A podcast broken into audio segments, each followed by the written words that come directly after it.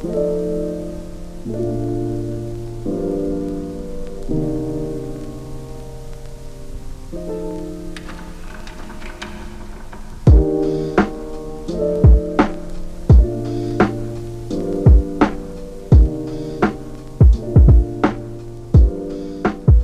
what's up, everybody? This is the Grey Cave. Welcome to the Grey Cave.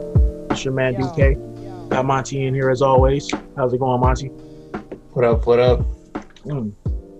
So, we we had a list of topics as always, but literally five minutes before we press record, uh, there was an update about. Well, it was breaking news about Dr. Dre having a brain aneurysm, and he's in ICU right now. Um, Yeah, man. We're not we're not starting off the new year on a on a good note, man. Dr. Dre is obviously an absolute legend, and um, the game would be devastated if we if we lost him. I mean, he brought us people like Eminem, Snoop Dogg, um, Fifty Cent, Kendrick Lamar. Kendrick Lamar, man. Even so many goats, modern day goats too, man. It's it's pretty crazy to hear. Yeah, he's the greatest producer of all time. I would I would say, and um, yeah, man, he's too young. He's I think he's like in his fifties. That's that's very young, and um, I just hope I hope nothing. I hope nothing fatal happens to him. I was looking up the survival rate of brain aneurysms, and it was like fifty percent, which is um, which is deadly. You know, imagine getting the sickness, and the doctor tells you, "Oh, you got a fifty percent chance to live." Like that shit is wild.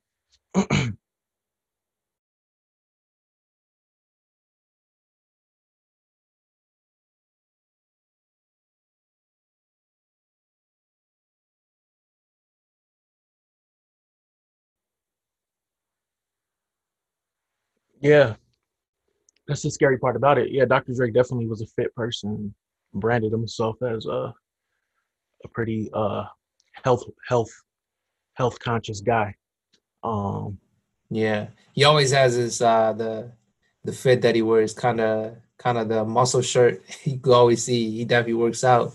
So man, it's like a brain aneurysm. That's just that's just hard to hear. Something even when you're fit and all that, it just come comes upon you like like uh, you, you cannot predict this shit. You know, it's uh, it's always hard something like this happening. you know, I was thinking about like momentum and stuff because we were talking about like, oh, let's not set the let's not set the 2021 tone so so dark. But I I was just thinking like time is a man-made concept. Yes, it is based on like the 365 days that you know it takes for the Earth to orbit the sun. But like once the momentum of something happens, something as arbitrary as January 1st doesn't stop. It seems like it doesn't stop anything. It's just Yeah, it's know. just a number we made up to uh, make make ourselves, uh, you know, make make ourselves more orderly. You know, pretty much. But even with that number, though, it, it's still. I guess we, we're so used to like, hey man, 2020 is over, man. Uh, 2021 is like a new time. It's gonna be different, but hey man, it's it's still it's still the same old, and uh, it's still gonna be tra- a tragedy, uh, tragedy, and you know, still gonna be a lot of great stuff happening. But man, we're so far we're not off to a good note. Five days into 2021, Yeah, exactly. especially especially you know people are still, COVID numbers are still like you know every day almost thousands of people still dying. So it's not like things just magically magically disappeared with 2021. I mean 2020 ending. So we're still we're still in the deep cut, man. Not to mention, like, there's been a big, big pushback against the the vaccine because there's a lot of people that think it's a government's way of trying to swindle money and stuff. Uh, it's it's kind of odd because there were some people that believed in the coronavirus, but soon as the vaccine popped up, they were like not only doubting the vaccine, but they were doubting the actual virus in itself, which is crazy. Like if you you can't see that the virus is actually a real thing by the numbers, the statistics.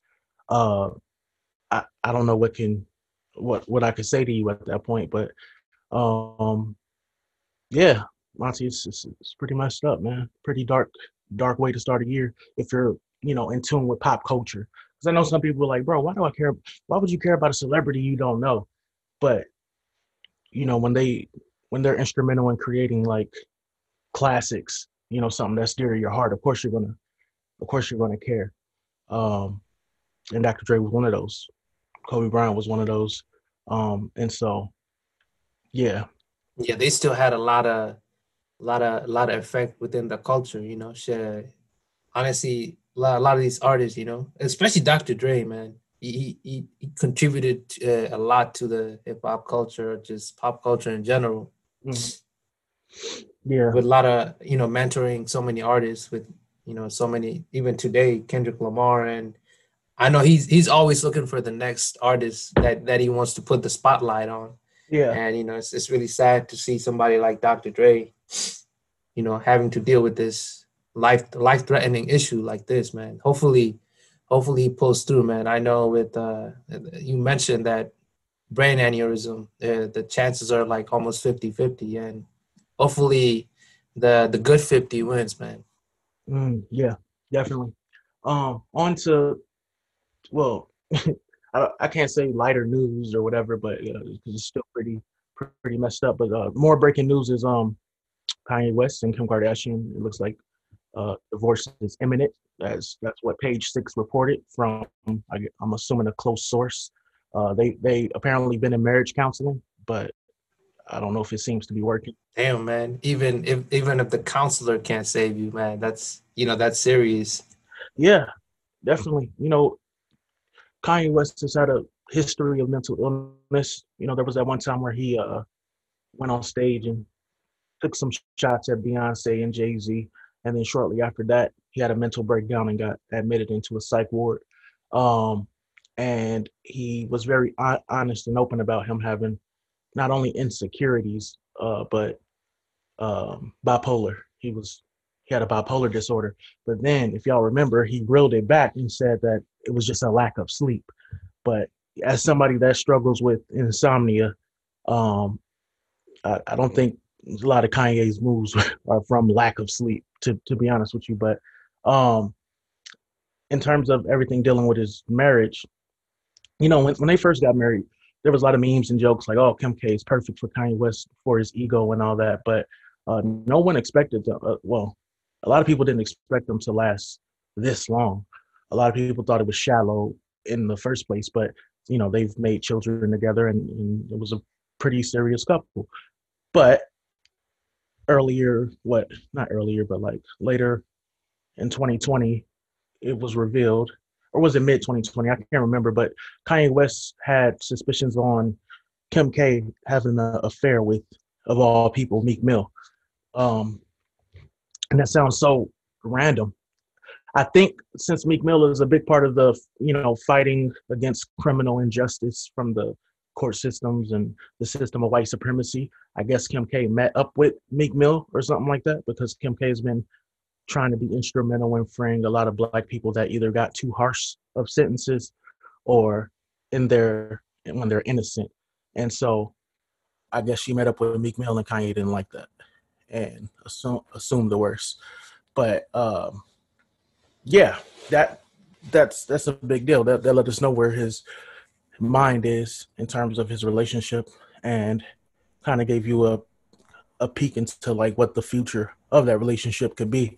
Um, but yeah, yeah. Well, especially when he had the Twitter meltdown, and you know, talking about you know, with the same same time as uh, him accusing of Kim being with uh, with Meek, you know, he was also he was just going off on everything. Just you could tell it was another one of his episodes, and I don't know, man, as as a, like a as like a wife or a husband, I don't know how how much you could deal with that, especially being in the public eye, you know.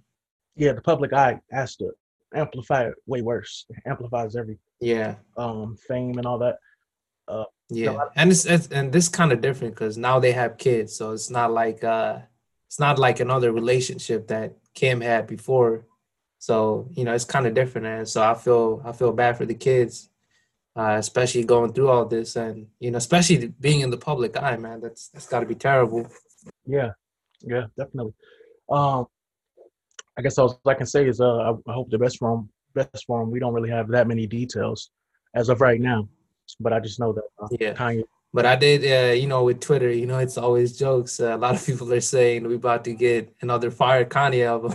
oh yeah, I saw that. I saw that. Um, there's always there's always a theory when there's a high profile breakup that the artist is going to deliver the best work they've ever delivered. Um, so that's kind of true, honestly. Like, honestly, if you look back, a lot of mu- a lot of great music came from just not even heartbreak in general, just uh, a lot of dark times people go through. So I don't know with Kanye, so we might see another shift to shift and change in Kanye, but I don't know. I feel like he maybe Kim leaving him, uh, her leaving him also had to do with the fact that he's also, you know, probably going a little too deep on the religious train on the other side, you know, going a little too crazy. Yeah. So I don't know. I don't know if he's gonna keep that up or is is he gonna is he gonna try to try to get better or is he gonna start taking his medicine? Like I don't know what the next chapter is, but I know I'll be looking forward to see what, what it is, but hopefully it's not anything anything negative, man. I'm always looking for something great to come out of, even even if it's just music, you know.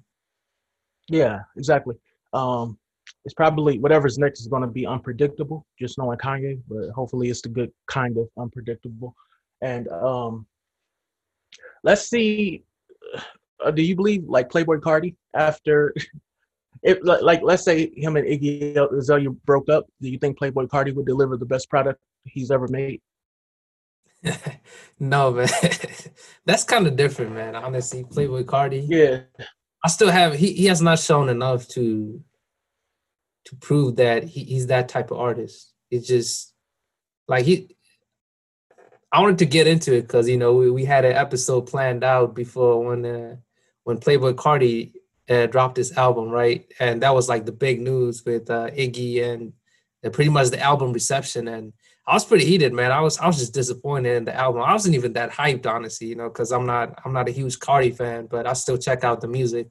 And also his yeah. previous album, Die Lit, kind of grew on me over time. So I was like, I was kind of looking forward to you know him providing that uh, same type of vibe. You know, I wasn't looking for anything lyrical, but even that, that was just I don't know, man. The the lyrics were repetitive. Uh, you could you could tell like he didn't put any effort into it. Like that's that's all I asked for sometimes, some effort. Even the beats were kind of trash, man. I was just man, it was it was just not good.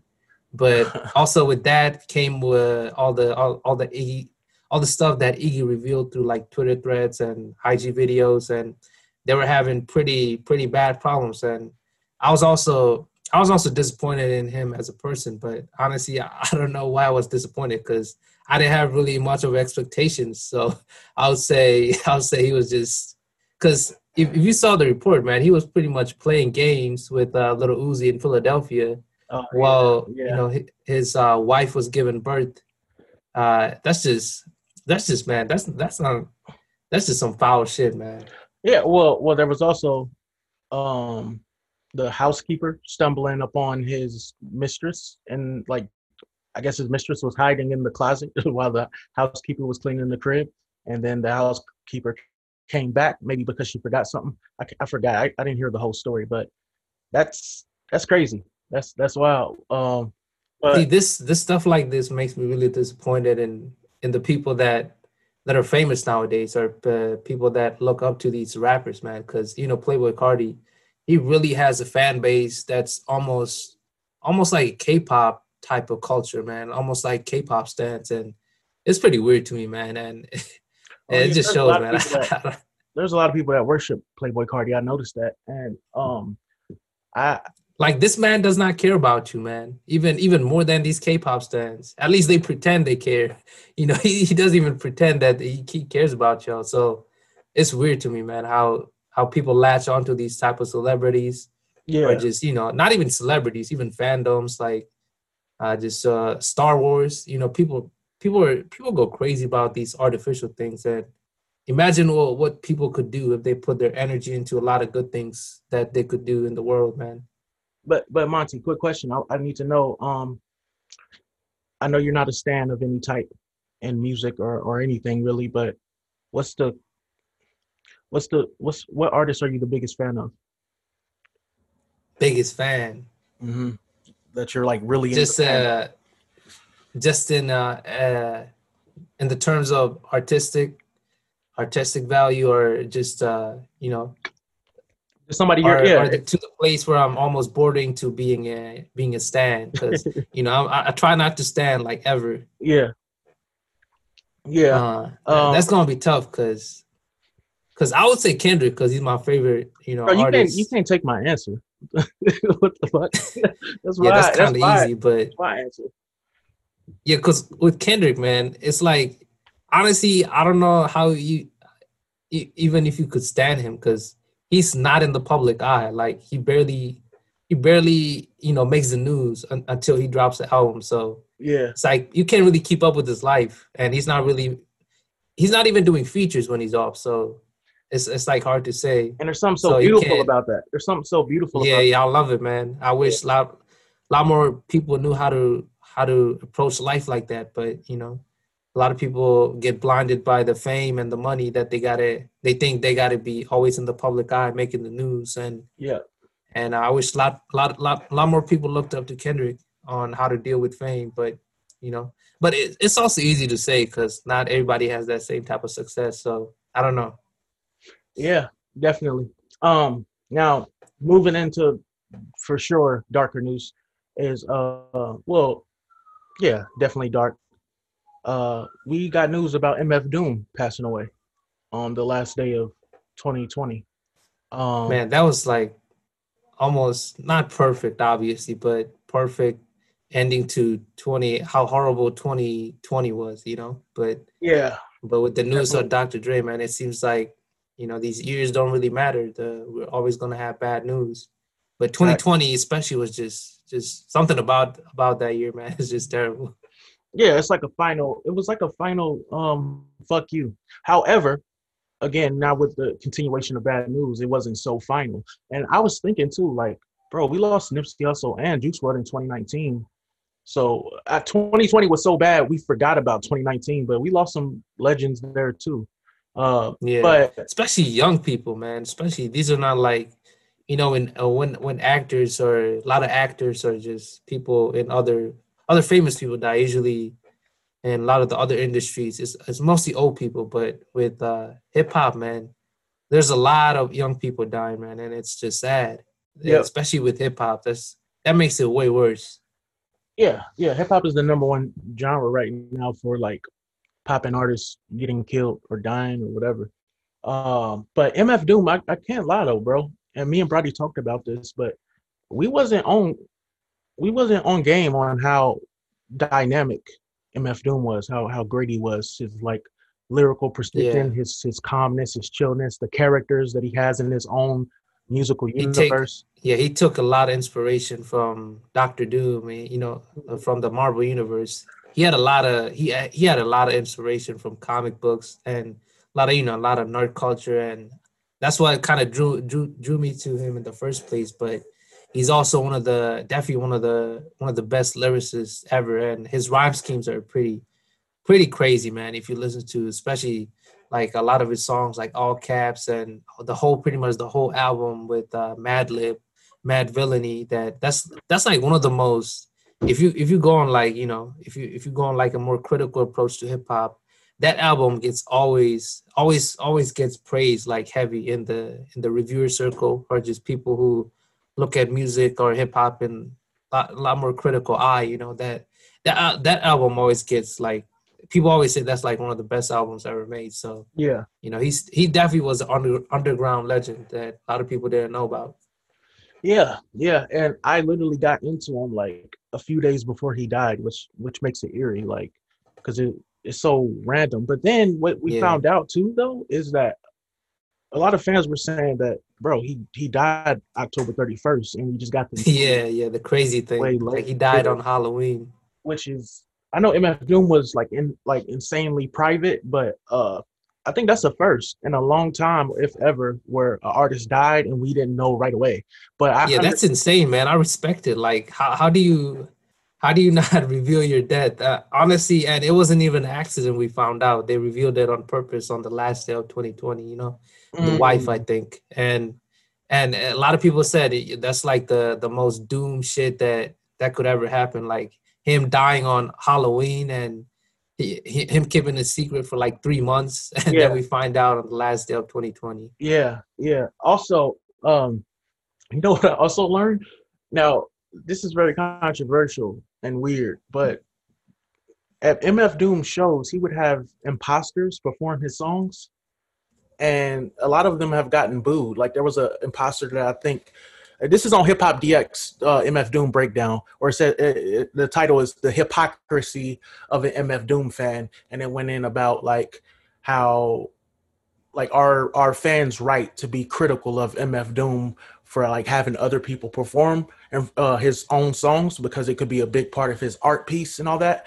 But I honestly, man, I love it. Man. That's just that's just some weird shit that he does, and I love it, man. It's like, you know, imagine anybody else if if they did it, I'd be like, damn, man. Why, why are you doing this shit for MF Doom? That's that's on brand for him. Honestly, his fans should know like what you're getting into because that's yeah, just but, uh, that's the type of shit that MF Doom does. But but but Dead in Hip Hop, a member of Dead in Hip Hop, I can't remember his name, didn't appreciate that. He said he stayed he he um waited until 2 a.m. for MF Doom to perform, and then found out that it was an imposter. So not only was MF Doom late, but it wasn't even him, and so Damn. he was like pissed. Um, I, I definitely understand the frustration. Yeah, I'll be yeah, uh, I'll be yeah, if, if my favorite artist uh, I saw and just waited for hours and hours and and it's not even them. Yeah, and, you know, honestly, I, I get why he's mad. I should I shouldn't be I shouldn't right. be praising what he did, man. But, but since I've never honestly, been to a show and looking at it retrospectively, that does sound sound like some yeah. villain villainy, like some villain type shit. Just looking yeah. back at it, uh, but I guess it's different when you when you're the one who's paying money and actually experiencing it. But you know, from a from a story point, that, that sounds hilarious to me, man. Yeah, yeah. Uh, I, I learned some some things about MF Doom. He was a part of a a, a group in the '90s, and they had a they had a, a, big record. I believe it was called Peach Fuzz, and they were gearing for an album, gearing up for an album. But then one of the members died in a tragic car crash, and so the label dropped the remaining two members. And then MF Doom rebranded himself basically.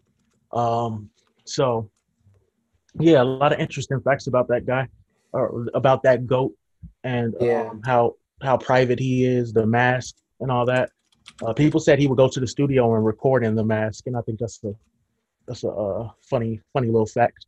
Um, yeah, he always kept in character, man. Took a lot of inspiration from not just comic books, also wrestling, because you know a lot of wrestler a lot of wrestlers don't break character. They always keep it up the the heel, the face persona, and he definitely took a lot of inspiration from that. And, uh, you know, very respectful, very respectful that he, he kept up with that. And it's crazy, man. Uh, what would you say? I know you just recently got into him, but uh, did you check out any any specific songs from him that you thought, man, this dude, this dude was something else. He was really talented.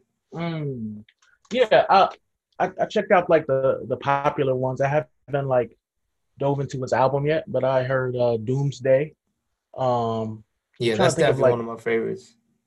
Yeah, yeah. I can't. I'm like bad with song titles. I think there was one called uh, Figaro, uh, Figaro or something like that. Figaro, and um, that was that was interesting. There's a channel called Highlight that literally highlights song structures, like different flows and stuff like yeah. that. And uh, yeah, you could break down so many so many of uh, Doom's work, like how how great and deep in depth it is when it comes to rhyme schemes and just metaphors and all that. He he he definitely had a way with way with words. Yeah, yeah, it's multi-syllab syllabalistic, yeah, syllabistic, and uh, yeah, man, just greatness, just greatness, and um, yeah, yeah my favorites were actually the, collaboration that he did with Danger Mouse, who's like a who's like a producer almost, you know, and they they teamed up and uh, also Danger Doom. It, it, I think it's called Danger Doom. Yeah, yeah. And that was definitely it's it's the same with the same with you. Uh, it's always hard for me to remember a lot of the names, but I definitely remember listening to that and being super impressed, especially when I got into hip hop first, and that definitely made me a fan. And that, and also Doomsday, you know, that's one of his one of his most uh, criti- critically acclaimed albums, which is also an- another of my favorites. And you know, if you yeah. if you haven't heard of Doom, you definitely definitely should check it out, man. He's definitely one of the staples of hip hop.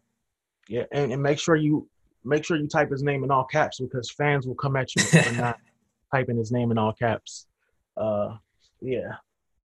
MF Doom, yeah, he's definitely definitely one of the goats when it comes to underground rap, and but a lot of people are finding out that you know not just underground, you're just one of the greats in general.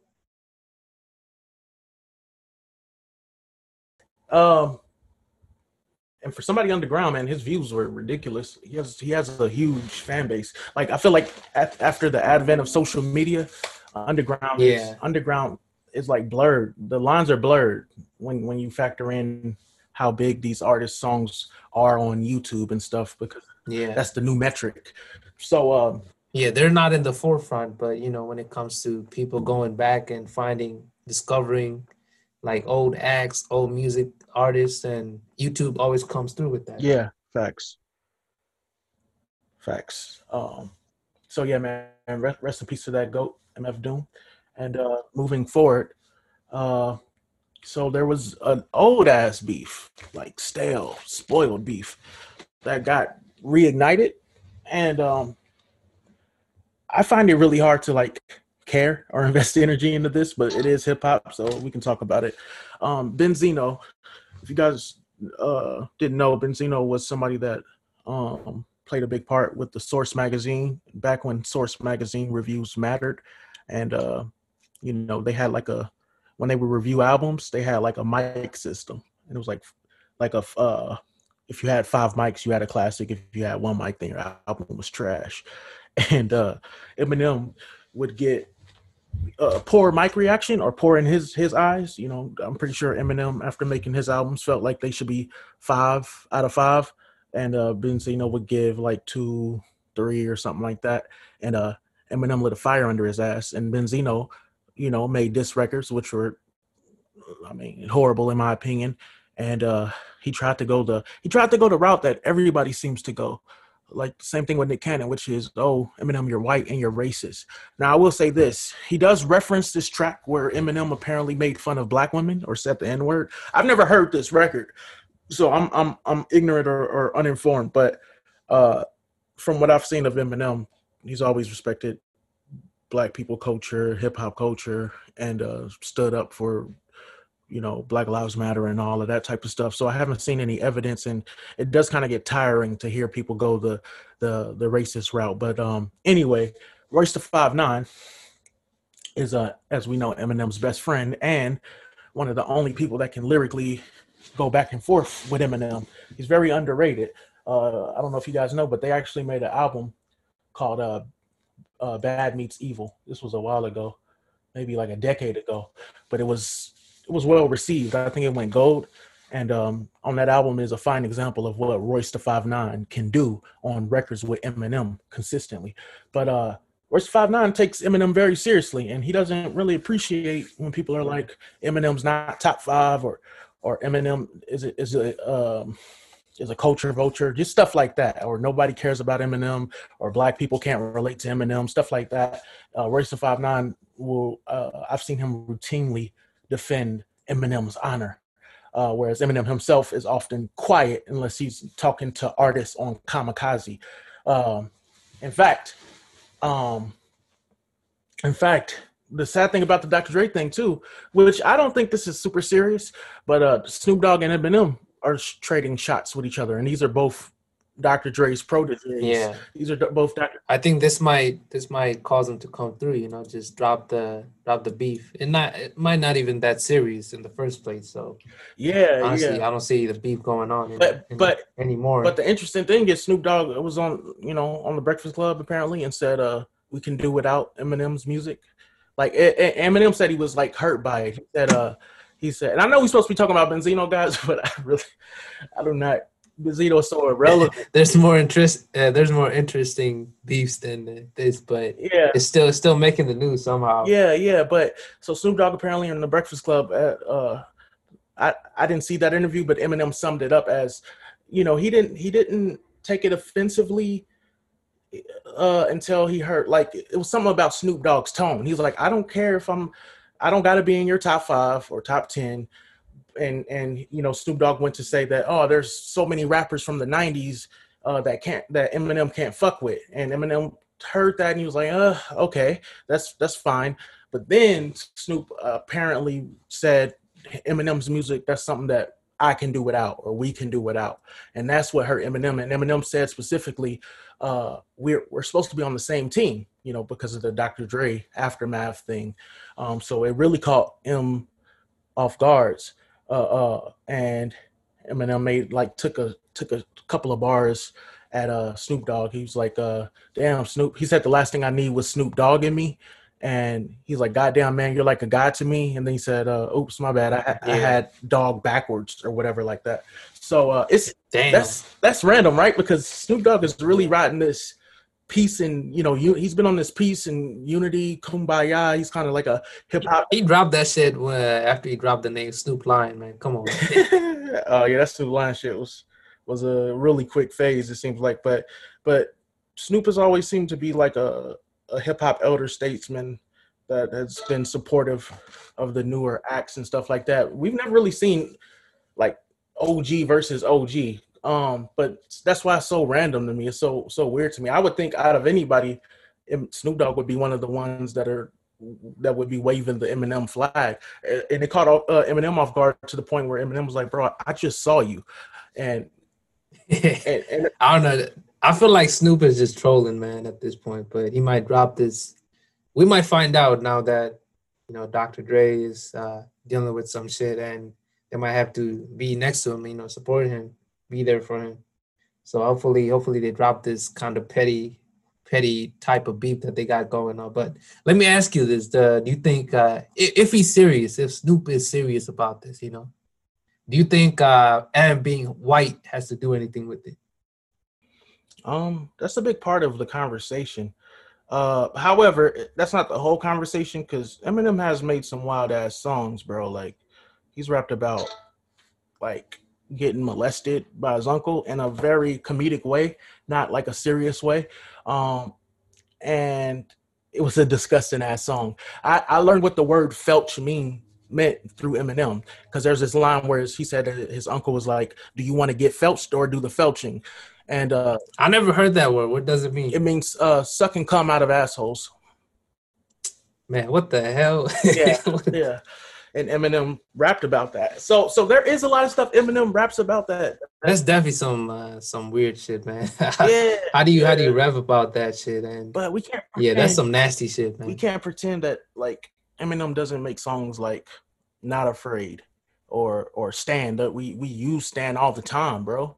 He created that. That's that's a big deal yeah. because that's a perfect word to describe you know fans that go overboard. And um, yeah, Eminem has a lot of great songs outside of the, you know, because there's Eminem and then there's Slim Shady, Marshall Mathers. He kind of has his alter ego thing going as well. Um, so uh, uh, lyrically, technically, there's nobody that can really compete with Eminem. I I just I'm just shocked that it's even a conversation, bro. Like he's definitely top 10 and if he's in somebody's top 5, I can't argue against that. I I can't argue against that. Um in terms of goats, in terms of people that inspire me, Eminem is definitely up there and uh he might even be on the Mount Mount Rushmore in my in, on my Mount Rushmore. So um yeah, but he definitely has a recent, you know, recent years. He definitely has that rep like a bad, not even a bad rep, but the type of kind of a turn into a meme where uh like like the a lot of the white people that listen to rap they'll say Eminem is their favorite and disre- disregard and a lot of other artists you know mm-hmm. that kind of has become a meme at this point yeah yeah um here so I got 20 notifications on Twitter this is random but it's about Dr. Dre and uh hopefully it's not something bad, man. Bro, there's a lot of people.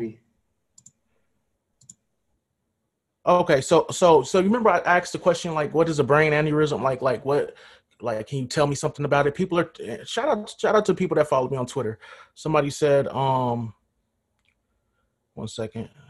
Loading, loading. Somebody said there are potential signs of having one sudden, extreme, severe headache, stiff neck, nausea, vomiting, dizziness, blurred vision. Somebody said hypertension. And then somebody said that is exactly what I thought. I thought I was getting the flu. Mine was caused by a malformation that I that I had that develops when you are an infant, but have no way of knowing without a CAT scan.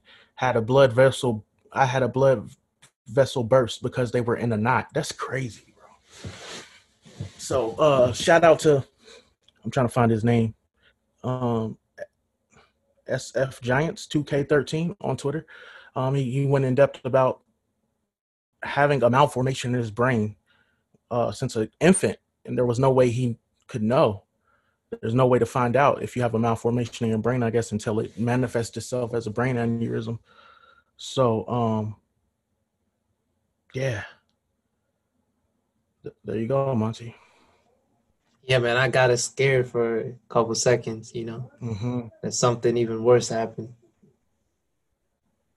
Yeah, definitely. But see, a lot of people are mentioning Dr. Dre's history of beating women and and not and and calling it karma. That's that's a big part of what people are hitting me up because I, I I made a post like, uh, please, Doctor, like please, no, not the goat. And uh, people are saying um, it's ironic that Dr. Dre was the angel in guilty conscience when in real life that nigga was beating women up for years. And uh, um, I said, uh, I, I said in response to that tweet, yeah, Eminem on that same song said, uh, "Are you really gonna take advice from somebody that beat Dee Barnes, uh, beat up Dee Barnes?" And uh, that's a that's a classic record. So even Eminem called him out on a song that they collaborated on. That that is a part of Dr. Dre's past. That, um, you know, that that that it's a black, it's it's a black eye on his history, and um, on his legacy, I guess, because there's a lot of black women that I'm seeing on Twitter that are not digging the idea of Dr. Dre and calling it karma. What do you think about that? See, it's always weird to me when that happens, you know, because you know we should not we should not disregard the past, but uh, you know when somebody's going through something like this, uh, it's like it's like imagine imagine you're dying right now, and somebody uh, you know you did some you know you had you probably you know had some bad history, and they bring that shit up on your deathbed. That's not like there's time and place for that shit, you know, and this this is kind of not the time to to bring all that shit up. Yeah, yeah. It's um yeah, I, I, I agree with you. It's just gonna anger the Dr. Dre Dr. Dre fans and I don't think nothing good is gonna come out of it. But I'm not Yeah, there's also other side to it. You know, all the all the fans that are gonna come at the people saying this. I mean, you shouldn't pay attention to that. But you know, also realize you know he has a he has a bad past, and he probably worked on that. You know, because yeah, yeah. Well if, if it was like a crazy thing, he, you know, he, he probably would have would have caught caught more flag over the years. But I haven't really seen anything where you know something Dr. Cosby level or not Dr. Cosby. I mean Bill Cosby. yeah, yeah. you know, something that level or uh or what's the other one I'm thinking of? I'm I'm blanking on the name, man. The big one, hmm Um the one Chris that Brown? he had a documentary on. oh uh damn, I don't know, bro. It's a hip hop artist that beat women. Oh yeah, the you know he had a big uh, documentary series on it. I forgot. R. man, Kelly? Can't believe I'm back. Huh? R. Kelly? Yeah, yeah, R. Kelly. You know, it's not not something like R. Kelly level. I feel like. No, no, no, no, no. R. Kelly's just the worst of the worst. I can't blame nobody for like looking at beating up a woman as unforgivable. Like, like you just won't, even if they haven't done it in years and and they're reformed, not forgiving them. I, I can't blame them or whatever. But it, it might. I, I, I just get this bad, this bad feeling, this bad taste in my mouth when I see, oh, this is karma. Like the worst thing could happen to him, and like, oh, that's karma. Like good, you know, this is God getting back or something like that. It's always like. It doesn't work that way most of the time. Yeah, exactly. In in my opinion, but um, yeah, I don't I don't care what these people say. I hope Dr. Dre. Uh, they did the same stuff with uh, Kobe too. You know, when he died. oh yeah, when uh, what you call it asked that uh that lady, oh, what do you think about Kobe Bryant raping that woman? Like it was so like, what? that because that that was a matter that happened years, years, years, years before his death, and um, Yeah. the 2000s. Yes, this yeah, this subject is always like uh you know, it's hard to go back and forth. There's no like black and white to it, you know. It's pretty tough. Yeah, yeah, So I always I always try to not look at it in any any angry way cuz honestly it's it's it's always it's always hard to talk about this stuff and uh and base judgment on it. Yeah. And so um so yeah, so so speaking of Dr. Dre, somebody said um uh, something about his divorce. They brought up his divorce of all things, and I said, uh, "What does this, their divorce have to do with his brain injury?" And he said, "Karma." And this is like a black podcast called Black Press Radio. But he originally said, "Be good to the people that helped you come up," because Dr. Dre and his wife divorce showed some not good sides of him. I didn't read no divorce documents. All I read from that, all I got from that divorce was that his wife wanted two million dollars a month. Which yeah, that's when you type in Dr. Dre's name, that's still like one of the big big news stories that's going on. That you know the the wife getting so much, like how much money he has, and pretty much how much he's getting, like half of it almost. Yeah, that's so much, bro. That's so much. Um, yeah, but Hopefully yeah. Not. Also, I was seeing though, man, like two hours right before we found found this out, there was a news story about uh, Jimmy Iovine and Dr. Dre building building schools. Like you know, there was like a news story about him. They're gonna do something with help help build schools around around the cities. Yeah, and damn man. After that, that's that's that's sad to hear. Now he's in the ICU. Like quickly, how how it how it changes. One minute you're talking about the future, next minute you know you could be you could be going through some shit. Yeah, life life is unpredictable like that. And um, yeah, man. Once again, I, I really hope Dr. Dre gets well. There's so much. He's 55 years old, but I feel like there's so much he still has to do in this world that he wants to do in this world. Um, now, speaking of death, like Monty, you put this in the in the Google Docs, but you said uh, uh, uh there's a headline saying uh, an underground rapper named Lil Shark died at 18 years old. And Space Ghost, yeah. Space Ghost. I guess he was a more of an underground SoundCloud rapper who had some some type of prominence, you know, a little bit with uh in, in that scene. And Lil Shark, uh, he passed away at freaking 18 years old, man. Imagine that. Uh, that's how young young he was. But uh, what caught me caught, caught the eye of the news story was that not him passing, and that's sad and all, but him having a beef with uh, I think Space Ghost Purp. Like they had a bit they had a beef going on over a couple years back and and after he passed away, um, his brother, Little Shark's brother, posted like a Twitter message, and you know, just uh, just saying that he passed away and how much he misses him. And right under it, you you you could see Space Ghost Purp tweeting, uh, "Ha ha ha ha ha, smoking shark pack," and tweeting, ha ha ha, that's what you get. And I'm like, damn, man, even at death, you, you got to drop the beef at that point, right? That's just, that's just like, you don't take it to that level, man. Yeah. Yeah, it, it, it reminds me of 50 Cent when uh Irv Gotti said uh Irv Gotti was celebrating his dad's, I think, turning 83 or something, I think 80 something. Um, and 50 Cent posted, I can't wait till that nigga dies. and uh yeah, I don't know, man. This uh, we're there. Like he's dead. This kid is dead, and he was 18, man. And Space Ghost Purp just goes in there like tweeting, "Ha ha ha! He's not alive." Man, that's some that's some foul shit, man. But then uh we can't forget, man. I think Space Ghost Purp also has he's he's also has just a lot of mental issues, man. And I think this does not help. You know, something he probably, I guess he can't rationalize normal normal normal things like you know you should like you know you got to know common sense like yo it's not cool anymore like beefing after somebody dying like i guess his uh, issues are kind of uh, within his brain probably saying you know, it does not correlate when something should be normal uh, how, how we should react normally you know and it's it's pretty interesting to think about it that way yeah yeah um and i don't know what space ghost Purp's beef with little shark but there's very few things, if any, that warrants disrespect of the dead. I know that's a culture in like uh, Chicago, so I can I can blame gang culture on that. But to my knowledge, Space Ghost Purp isn't a part of a gang or anything like that, and so I I, I find it far fetched to believe that Little Shark may have did something like hurt his family members or maybe something that I don't know something that uh, uh, that's equivalent to Space Ghost Purp saying, "Ha ha, I'm glad you died," or "Ha ha, you died."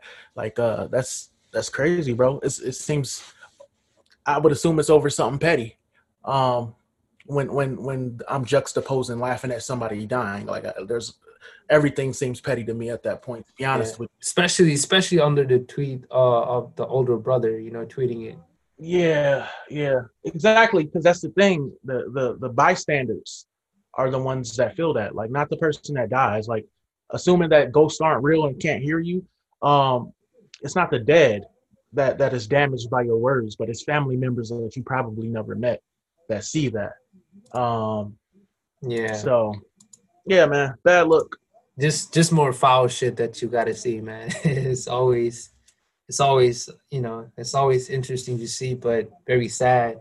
Yeah, And we always try to always try to say, man, hip hop needs to get better. definitely. The culture needs to get better on a on a lot of aspects. hmm Yeah, man. Um, so there's another headline that um I found pretty interesting. Uh, hiphopdx.com. Hiphopdx.com reported that uh Cardi B erupts after she's labeled a hypocrite for turning WAP off around her daughter Kulture. Um, as we know, WAP is a very expensive song, explicit, explicit song.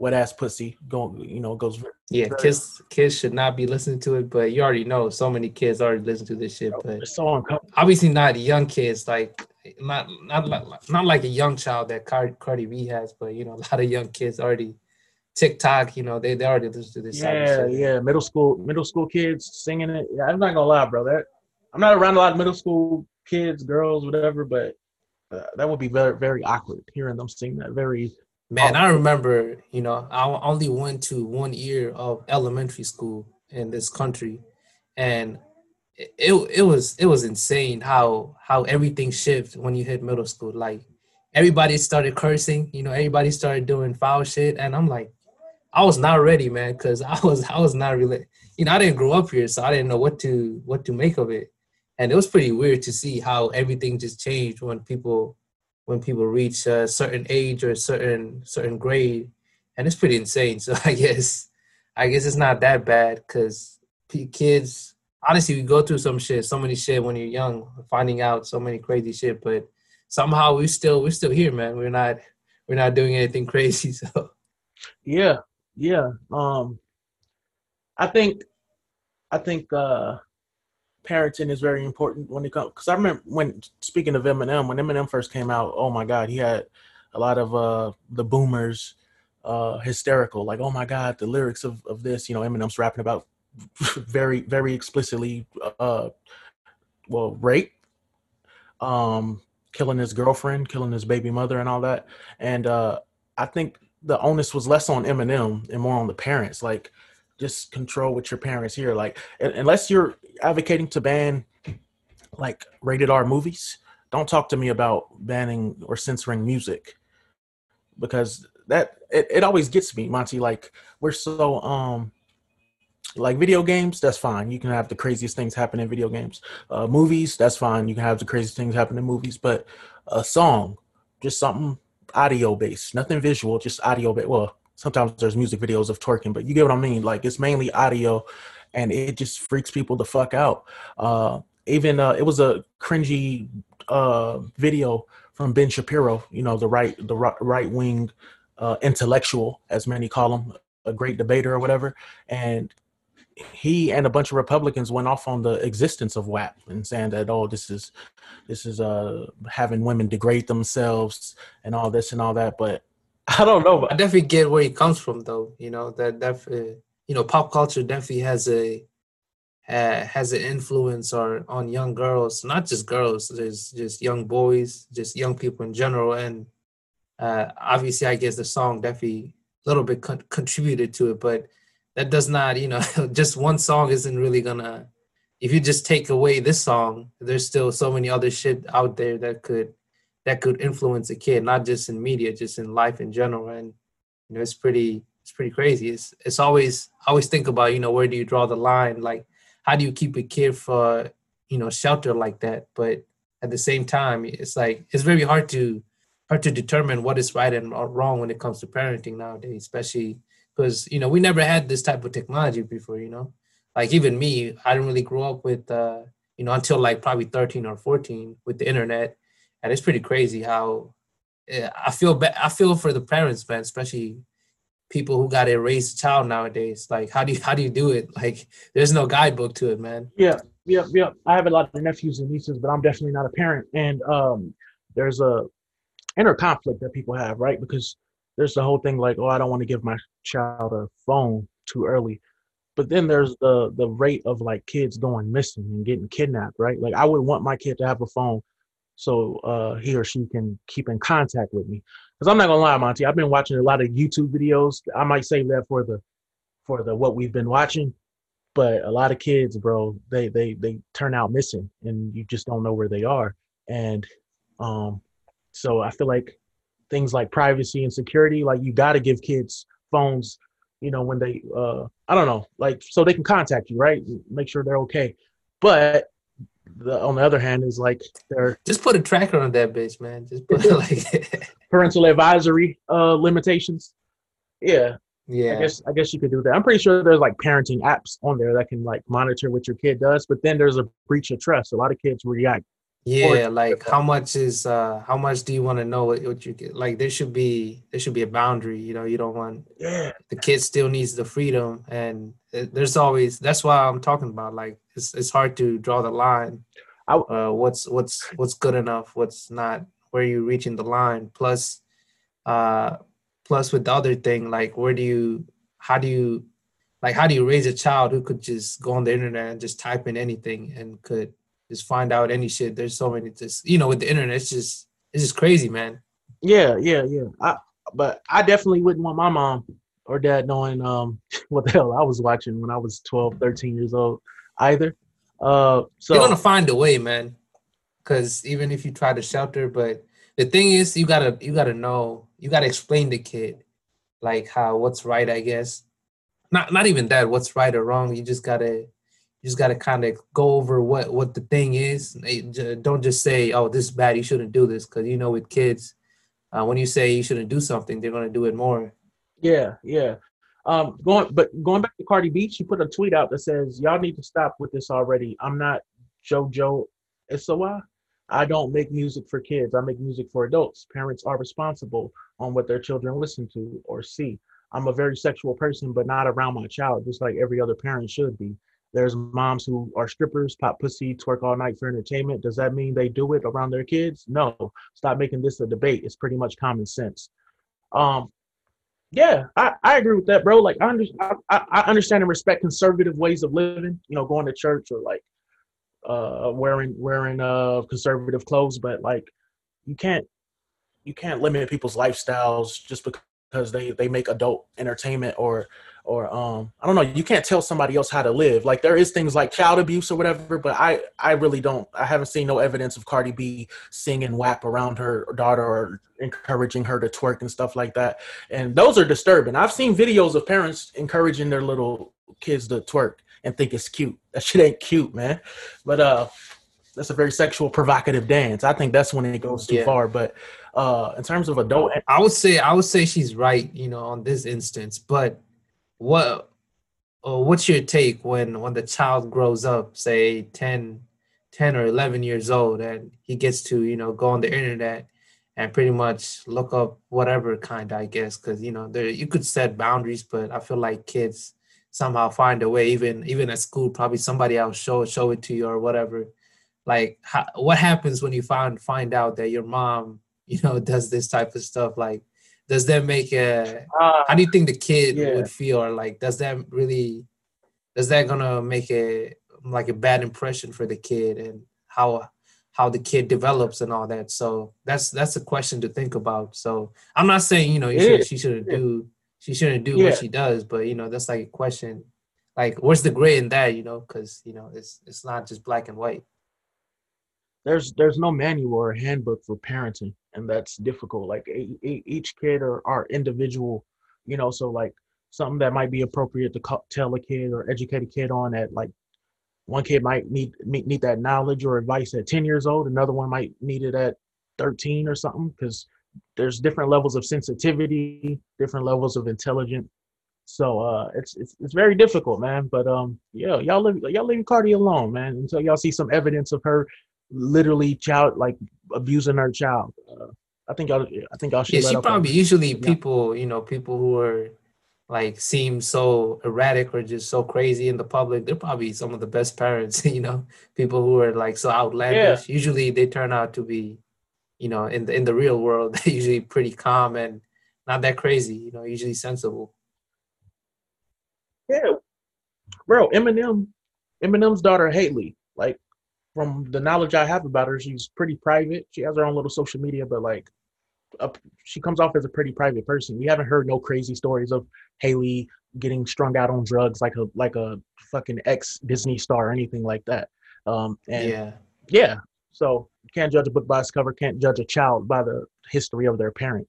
Um, hopefully yeah. hopefully they, they know that not to turn you know the cardi even cardi b they, they they know that not to turn their kids into into props or just put, putting on social media. Hopefully they keep them you know private yeah. and let them grow up and make ha- let them have a choice if they want to be in the public eye because you know they didn't have a choice when they they didn't choose to be cardi b's kid. But you know obviously some kids uh, some, some people would probably love that you know being being rich uh, right up the coming out, you know, just coming out into this world. Yeah, it reminds me of Drake's line. I wasn't hiding my hiding my I wasn't hiding my child the, from the world. I was hiding my world from the child. One one of those. I, I can't remember exactly. That's a great line, man. Honestly, I get. Yeah, now, now I'm looking back on that beef, man. Pusha T, man. I don't know. I, he, he, that was too far, man. Yeah, yeah. I, I wonder about that. Yeah, at that time, at that time, I was like, "Damn, this is this is crazy, man." Drake, you fucking up. But now that I look back, Drake had. I feel like Drake had a point. Yeah, uh, I, I, I, I'm now wondering like how hip hop kids go, like, like what do they think when when they found out find out that in a big part of hip hop history their name was mentioned. Like when Ja Rule and Eminem were beefing, Ja Rule mentioned Hailie, uh, and that made Eminem go crazy. I wonder what she like think thinks about that. Um, and Drake's son, like Drake's son is gonna find out that his dad got eviscerated. Well, let me not say eviscerated. Eviscerated is what Eminem did to Ja Rule, but he got a chink in the armor from that Pusha T diss. Uh, but I don't think it's gonna have any like real back. Like it's not gonna do anything for real. For real. Yeah, I'm pretty sure Drake loves his son. Uh, just whatever. But I do think about now. Uh, what what what do the kids that are involved in these in these beefs think of like their fathers going to war artistically. Um, you know, food for thought. But um, Monty, what's going on uh, in Sweden though? Man, I didn't know what was going on until I read this story, and this kind of this kind of had me kind of shook. Like, man, uh, Swedish rap, they might not be messing around over there. Okay. Because the this story that that that was posted on Reddit uh, that's been developing, I guess. Mm-hmm about this uh, about this rapper named Yasin, who's supposedly one of the biggest rapper in Sweden, uh, who was arrested being involved in kidnapping of another big artist. Like imagine, imagine, you know, who who are, who are two of the biggest artists right now? You would say. Um. Oh, in in, in America. Um. Yeah, yeah. In rap. Uh, fuck that's hard, bro. Like immediately, I think of the the three the three young goats: uh, Drake, Kendrick Lamar, and J. Cole. So uh, yeah, Kendrick Lamar and Drake. How about that? Imagine you know Kendrick Lamar kidnapping Drake and you know just putting him in a in a room, just uh, tying him up. and just uh, showing, yo, you should not be. I should be the one that that that should be on the top. Like you know, just beefing not through the mic, just actual kidnapping and just some some shit that you that's gonna put you in jail. Imagine that happening. Now this this what's been happening in Sweden. So if if you read that, so I think uh, the other rapper is named Einar, who's like uh who's like a I think he's he's actually he's actually famous. He has a famous dad, I think, in the, and he's also rapping. So these two have been going at it, and not, not really going at it, but the other Yasin rapper, he feels that, you know, he didn't really get to the top by himself, you know. He has a dad who kind of spoon fed him to the top and, you know, had had connections all that. And Yasin, I guess he comes from a different background and he probably had to fight through uh, to become one of the biggest rapper, and they've been going at it. And I guess I guess that led to Yasin uh, kidnapping this other rapper and tying him up.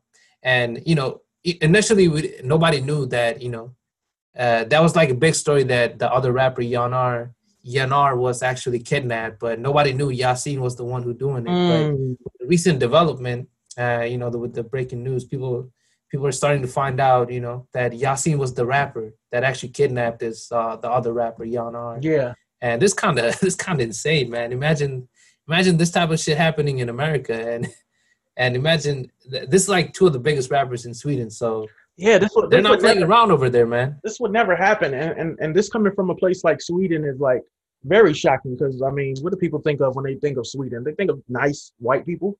Uh, I didn't even know they had like. Of course, there's a rap scene everywhere, but um, I don't know. I don't think of rap when I think of if if anything, I think Sweden is anti-rap because look at whatever what what happens to every American rapper that goes to Sweden. But uh, specifically speaking on um, these particular artists, uh, I've never heard of them. However, this is blown up on on on on Reddit. Uh, there's this Reddit thread called uh, hip hop heads. Um, by the way, I'm new to Reddit, guys, but this is an extremely popular uh, Reddit page. It has a uh, 2.2 point uh, or just two million hip hop heads and uh, 22. Hey, Mats, can you explain this Reddit thing? Like, so I'm looking at the numbers of this Reddit community, and it says right, two million. It says two million hip hop heads, and it says 20 uh uh 22k here now. What does the here now mean? Does that mean online and active, or yeah, 22 almost the 23,000 people are on that actual, you know, actual main page. Like if you go on like the main hip hop slash, you know, uh, r slash hip hop heads, yeah. you go on the main thread. That's like 22.9 people are actually actually reading something from, from the main page right now. Bro, this has 5,077 upvotes and like 750 comments. Like this, that's that's pretty big for a Reddit story, right, Monty? Yeah, that's pretty big, especially also you got to look at the comments, but comments and you know upvotes are are good, but comments are what kind of drives the conversation, like what's going on. Mm-hmm. Uh, something must uh, something got to be juicy when when you know when there's a lot of comments, especially in in these type of threads. You know, hip hop and a lot of a lot of these threads they get really real spicy with a lot of arguments and shit. So yeah, definitely want to look into that. Somebody said uh, this sounds remarkably similar to the plot of Malibu's Most Wanted. Uh, Monty, something tells me you haven't seen that movie though. Nah, man, I was confused. Oh yeah, it's a, it's a man. How do I, how do I explain it? Um, it's just a, it's a comedy movie of this hip hop dude that tries to like, uh, appear gangster or whatever, or like hip, and it just kind of cringe. Or like a white dude. yeah, yeah, yeah. But um, yeah, man. I it's actually my memory's a little fuzzy because I haven't seen that movie in years. So I mean, I, I remember bits and pieces or whatever, but uh, I never thought I would see an analogy to Malibu's Most Wanted in connection with a rap, a, a huge rapper kidnapping another rapper, uh, and kidnapping, bro. Like so we we know about hip hop beef, right? We we we know, especially in America, it's generally hip hop diss records, uh, maybe sometimes fighting, shooting. You know, rest in peace, King Von and all and, and all the artists that, that have died from hip hop beef, Tupac and Biggie and all that. But I've never heard ever. I don't even know if kidnapping is a strategy of of beef. Like, what are you going? Unless you're like wanting to kill the person, maybe. But why not just yeah, that's the only reason I, I can think kidnapping would be applicable because uh, I don't think he would be holding him for ransom. Maybe he's just scared the shit out of him or something like that. Uh, but kidnapping is is a it's usually a crime of of it seems um, maybe passion because some people kidnap other people's kids because they don't have kids or like having a, a, relationship with those kids or like ransom like oh i want i want money and you're not going to get them back until you know, uh, I get my money. So I don't I don't understand what the plot was, the plan was. Is is this artist facing um repercussions legally? Yeah, I think he got arrested on New, New Year's Eve and he's gonna be charged. And I'm I'm hearing he was also associated with uh, some some big gang in Sweden. Mm. Uh, the hmm. Stockholm, the Western Stockholm gang shot us They're, they're, they're I get that's the that's Bro. the official name. So The irony of man, that. they, they No, definitely have a gang war going on over there too. Probably that. but the irony pretty of that, bro, Stock Stockholm gang, because you know there's Stockholm syndrome, which is when the victim falls in love with their captor. That's crazy. Yeah. crazy irony. Um, but yeah, bro. So it says earlier this year, uh, one of the biggest rappers in Sweden was kidnapped and humiliate and humiliating photos of him chained up and bloody were spread across social media. He was freed shortly after and dropped a successful album where he rapped about the incident. And police investigation has been underway since. Ooh, Monty. So does that mean he snitched? Did he snitch about getting kidnapped if he rapped about it and the police didn't know? Is that is that snitching? Hmm. I don't know, man, but the other rapper Einar is saying he's like a 16 year old Swedish, like underage, man. So that's gonna be even worse for your punishment, Hmm. like uh, kidnapping an underage. But I don't know with uh, you know with Europe, they have a different different age for for you know what what what determines like what age you're like like a minor. So Yeah, that might yeah. be different over there. Yeah, man, that is crazy. This this story is. But the wild, weird thing is, though, I think uh, I guess a lot of people also are not fan of the other Swedish rapper that blew up because he's like a white artist who adopted a lot of gangster, you know, a lot, a lot of the gangster culture, Mhm, a lot of the slangs that mostly used by like immigrants, and so mhm. that might be I don't know that might do you think that that contributed to the other artists? It's like yo man, uh, this this kind of our, our thing, and you shouldn't be participating and you know making money off of this stuff.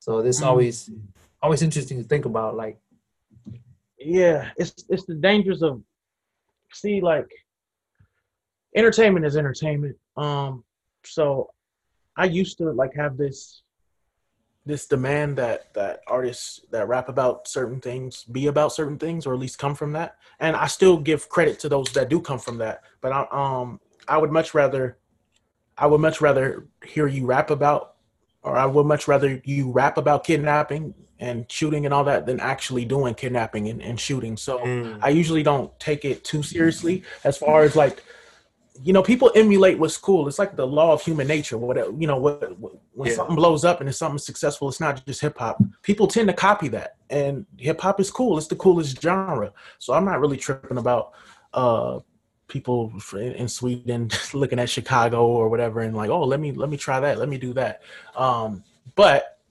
you know when it bleeds over into real stuff like this this shit is crazy like i'm, I'm gonna have to look more into it bro this like yeah, this might be a developing you know story, so we might find out a lot more. But you know, if you're if anybody out there who listens to S- Swedish rap, you know, let us know. give give us more details if you know what the fuck is going on. yeah bro yeah in your country.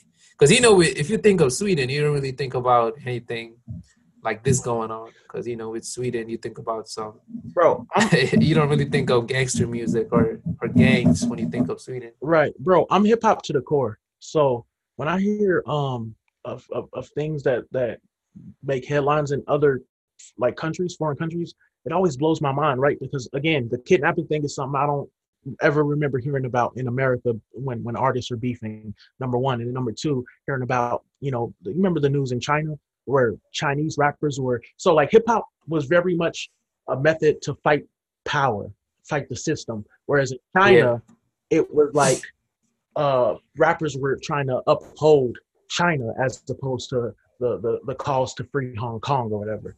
Um so it, And China is different. Like they, you cannot mess around. You cannot. You do not have freedom of speech over there. You cannot. Rap is not gonna blow up over there because they're gonna shut uh, anything down that's about anything about revolution or changing the system. Because uh, I think recently, did you hear about this? The one of the biggest. Uh, I think he's he's also yeah CEO of uh, I think Alibaba, Jack Ma. Yeah, like apparently he went missing. Nobody knows what's going on Hasn't been he in- criticized the government. Yeah, yeah, he hasn't been seen in two months, bro. Yeah, China's, bro. I matter of fact, I've been watching YouTube YouTubers. There was a video on a a journalist. These two journalists that um, one one went one went missing. Uh, they were covering the coronavirus and how China manipulated the numbers and tried to keep certain stories from coming out. And these journalists had balls of steel and and rec- recorded everything. including um, um, the arrest. Like they, they recorded the times they were followed, and uh, when they finally got arrested, they had the webcam on so you could see the police coming in. But what was really eerie about that was like some months later, he came out and and, and with a serious face talking about how great China government was. And so, and we don't know what happened to him, bro. But uh, like, like the journalist went from criticizing China for how how they responded to the coronavirus to like getting arrested and then coming out uh, uh, and, and praising China in a very it seemed scripted and artificial, almost like China was forcing him to to uh, change gears.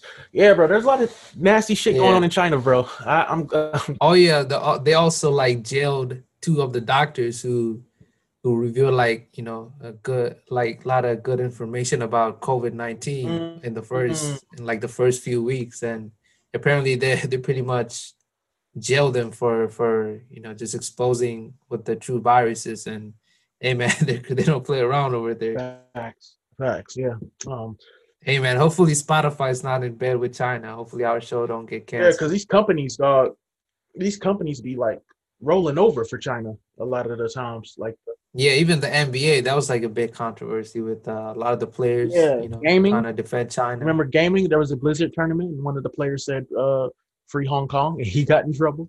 And uh, yeah, man, China, China has definitely infiltrated a lot of uh, pop culture, uh, entertainment, and stuff like that. So um, I know we got yeah, off track man. there, so let's let's bring it back to let's bring it back to hip. Hey, shout out to any Chinese people. You know, uh, Chinese people actually listen to this somehow from China. but yeah, for real though. You know, shout out to you. It's not about the people, man. It's about the government always. Yeah, exactly. Criticizing the government, not the people. Uh, and fuck, fuck calling the coronavirus the China virus. That shit is ridiculous. Um, but bringing it back to hip hop though. Um, so Double XL put out a tweet that's blowing up, and it's a tweet that's meant to ignite conversation, and it's a lot of a lot of controversy and a lot of flame wars. Yeah, because anything concerning lists and favorites and worst and overrated uh list, it's gonna it's by its very nature, it's gonna get people riled up because it's very subjective, right? So it says favorite rapper of all time, rapper I dislike, rapper that grew on me, most overrated rapper, most underrated rapper, the GOAT. And yeah, it says comment and quote with your answers. So uh Monty, let's let's let's let's take part, bro. This is gonna be this is difficult. Yeah, let's start off with uh, you know, with uh, each category. We'll go we'll go over we'll, we'll give our you know name our names on each category. But I feel like it would be better just listing one name because you know that's going to be a lot harder, and we got to think about it. Mm-hmm. So that that might be better. Wait, wait, what do you mean? Like list listing one name, like coming up with one answer for each? Is that what you're saying? Yeah, yeah, one one answer for because you know it's just they're asking for a rapper you dislike, just one. Oh uh, yeah, yeah, yeah. Like multiple. Got you. Um. Okay. Well, let's start. I want to start from the bottom up. So let's start with the goat. Which, Man, you started with the hardest one because I've been going back and forth with this. Yeah, but notice that there's the favorite rapper of all time and the goat, like they're separate categories, which is which is what yeah. I like. Like there's the five top five goat list, which by the way Eminem's on it, and then there's the top five favorite rappers and stuff like that, and they don't necessarily gotta uh, be the same thing. Uh, and so, um, when I think of the goat, man, I automatically I know, I know the answer, man. You I don't guess? think you know the answer, bro. Oh, wait, wait, wait. Hold on. See, this is this is the problem, bro. You, Monty, were you about to say Kendrick, bro? No, I was about to say Lil Wayne. Oh, see, that's this is why it's difficult. Um, this is why it's difficult because I, I, I thought about Jay Z, even though I consumed Wayne way more, but Jay Z like yeah. Jay Z is a genius. Never wrote anything down, and he also showed you how to be like that rappers can be CEOs as well. He was one of the first examples of that. Um, but to go, I might have to put Wayne there, bro.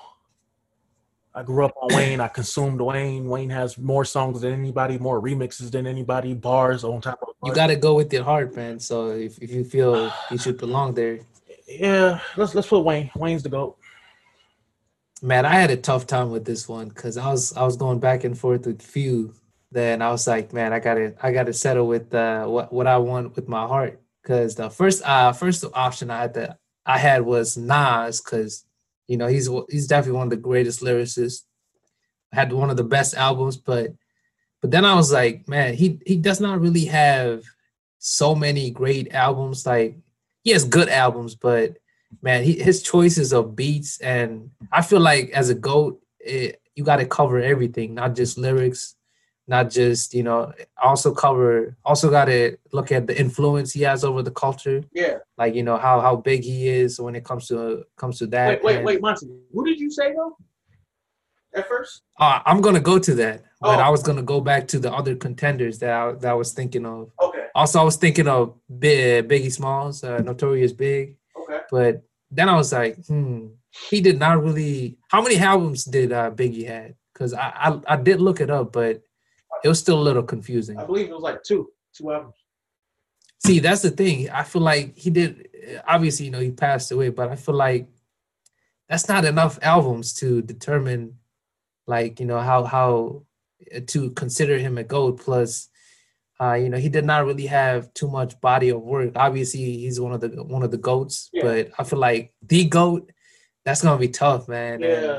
the next one I had was Kendrick Lamar, but I was like, man, I can't really put him there yet because I feel like I still need to listen to another album from him. Yeah. And if yeah. it So if, if that if that one is great and has a lot of influence, and I feel like he's definitely that that would be an easy answer Yeah, once he releases another album. he's definitely making his case, I would say. Yeah, He's making his yeah. I would not. I would not. You know, I would not uh, argue with you if you put Kendrick as the goat yeah, because you know he's definitely one of the most consistent. Yeah. Yep. But man, I gotta settle with Kanye on this one, man.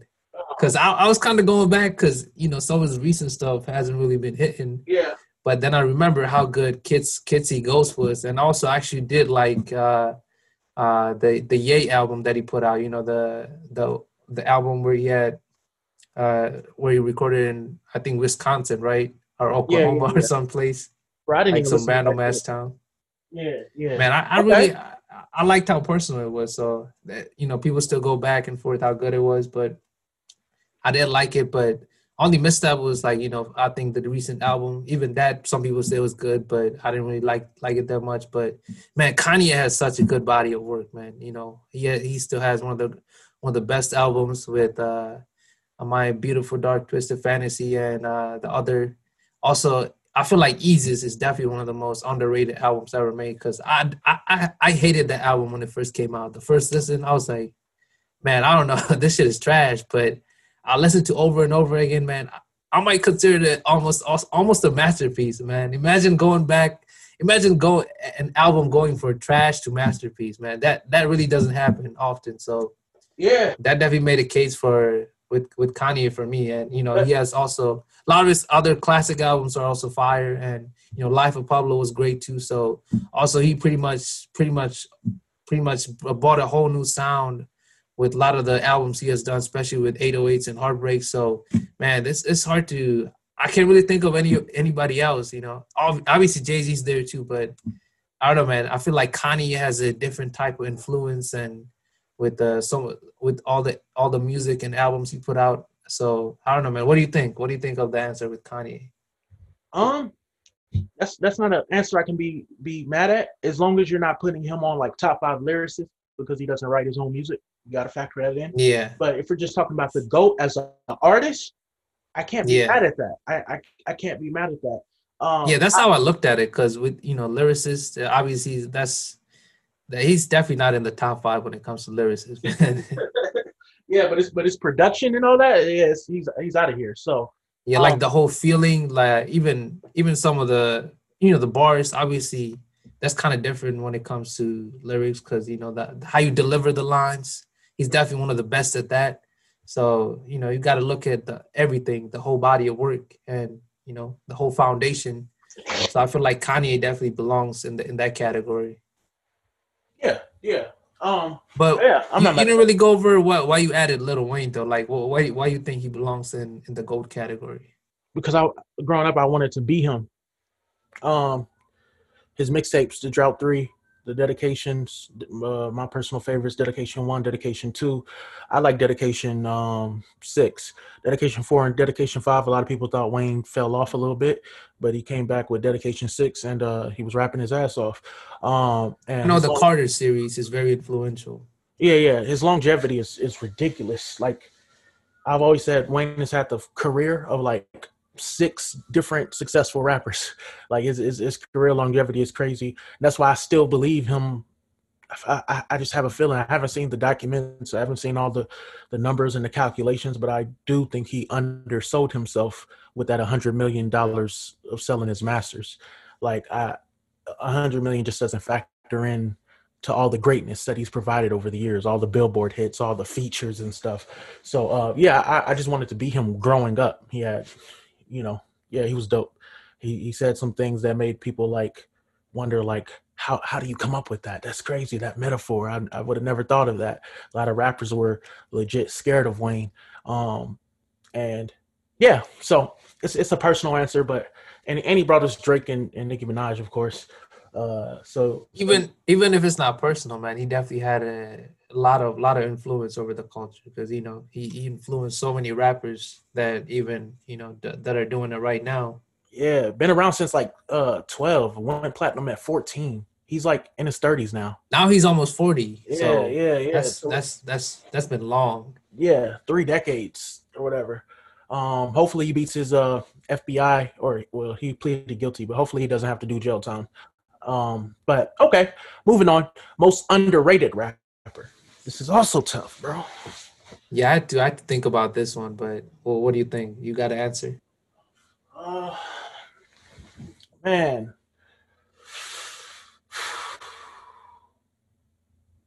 I could be biased, bro, just because I've worked with Jay Rock in the past. so I could say Jay Rock because when he's mentioned in TDE, he's always like the third or the last one. Um, Man, that's a good answer, man. I, I I didn't even think of Jay Rock, but that's that's really good. Especially especially you know yeah you have a lot of a lot of history with Jay Rock too, but that that that doesn't that don't really doesn't have to do with anything because obviously even even without that yeah, he's definitely one of the most underrated because I feel like you know people don't really people don't really you know mention Jay Rock a lot uh, when they when they talk about TDE and he's always in the foreground you know always still killing it though man but with the recent Yeah. albums he's been he's been doing pretty a lot better so I'm I'm happy to see that and he's respected amongst his peers. J Cole, Kendrick Lamar, Tee Grizzley, like everybody respects Jay Rock. And his last album, Redemption, was great. It was about him coming to Yeah. terms with all the criminal stuff he did in his past as a blood member. So uh, yeah, I'm I'm cool with putting uh Jay Rock on there. Uh, and by the way, guys, this is like a first, like a like a as I'm looking at this, like I feel like if I Yeah. thought if I had some time to think about it, I might have different answers. But as of right now, these are the names that are popping up in my head. So uh, yeah that's the what- way to your- do it because I feel like it's better the first name that pops up in, in like the first def- definitive name that pops up is like the right on at the right answer you know but yeah, me, yeah. I got to go with Lupe Fiasco, man. I feel like Mm. he, definitely does not does not get the credit still because over the years, man, you know, he he had a he had a big hit with one song, I think Flashing Lights, not, not Flashing Lights. He had a I'm I'm I'm forgetting the name, but he had a big song that blew up. But after that, man, he's kind of his albums always went kind of low key because you know he, he he definitely has that he does not have that mainstream sound, but he always br- brings the lyrics and he always has everything about it, man. I always I always think he's definitely one of the most underrated, especially his last album. Did you ever get to listen to uh Drogas Wave, his last album? No, no, and I I know he's dope too because I've heard his music. See, that's what. I'm that's what I'm saying, man. That's why he's underrated, man. A lot of people have Yeah. not listened to his last album, which was a, in my opinion, a masterpiece, man. How good Mm. the the album was. It, it it was almost like a concept album, but it was a pretty much concept album, almost like 20 tracks.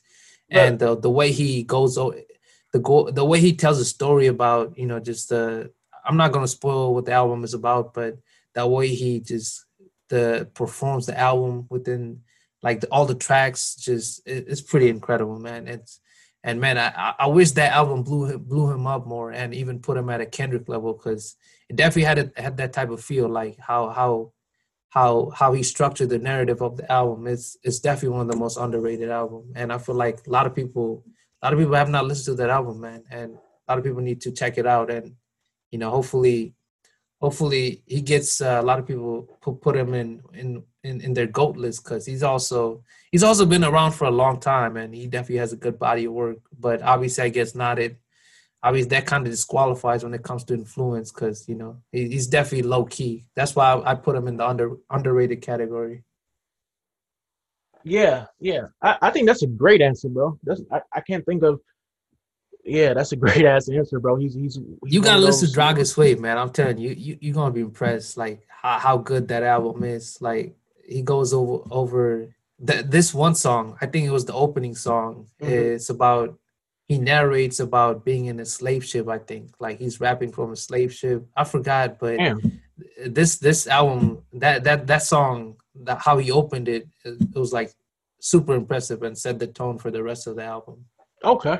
I remember watching Joe Budden like be confused and somewhat poking fun at Lupe Fiasco from rapping from the perspective of a dinosaur or, or something. I, I don't know. That takes talent, man. I don't know why Joe Budden is uh, hating to make a song in that perspective and make it because you know he's not he's not making a meme song. Obviously, he made somehow probably made that shit deep and yeah. it's not easy, easy to do well, Lupe Fiasco uh, via phone explained it, and then Joe Budden was like, "Oh, okay, I, I get it." Like he respected it at the end of the day.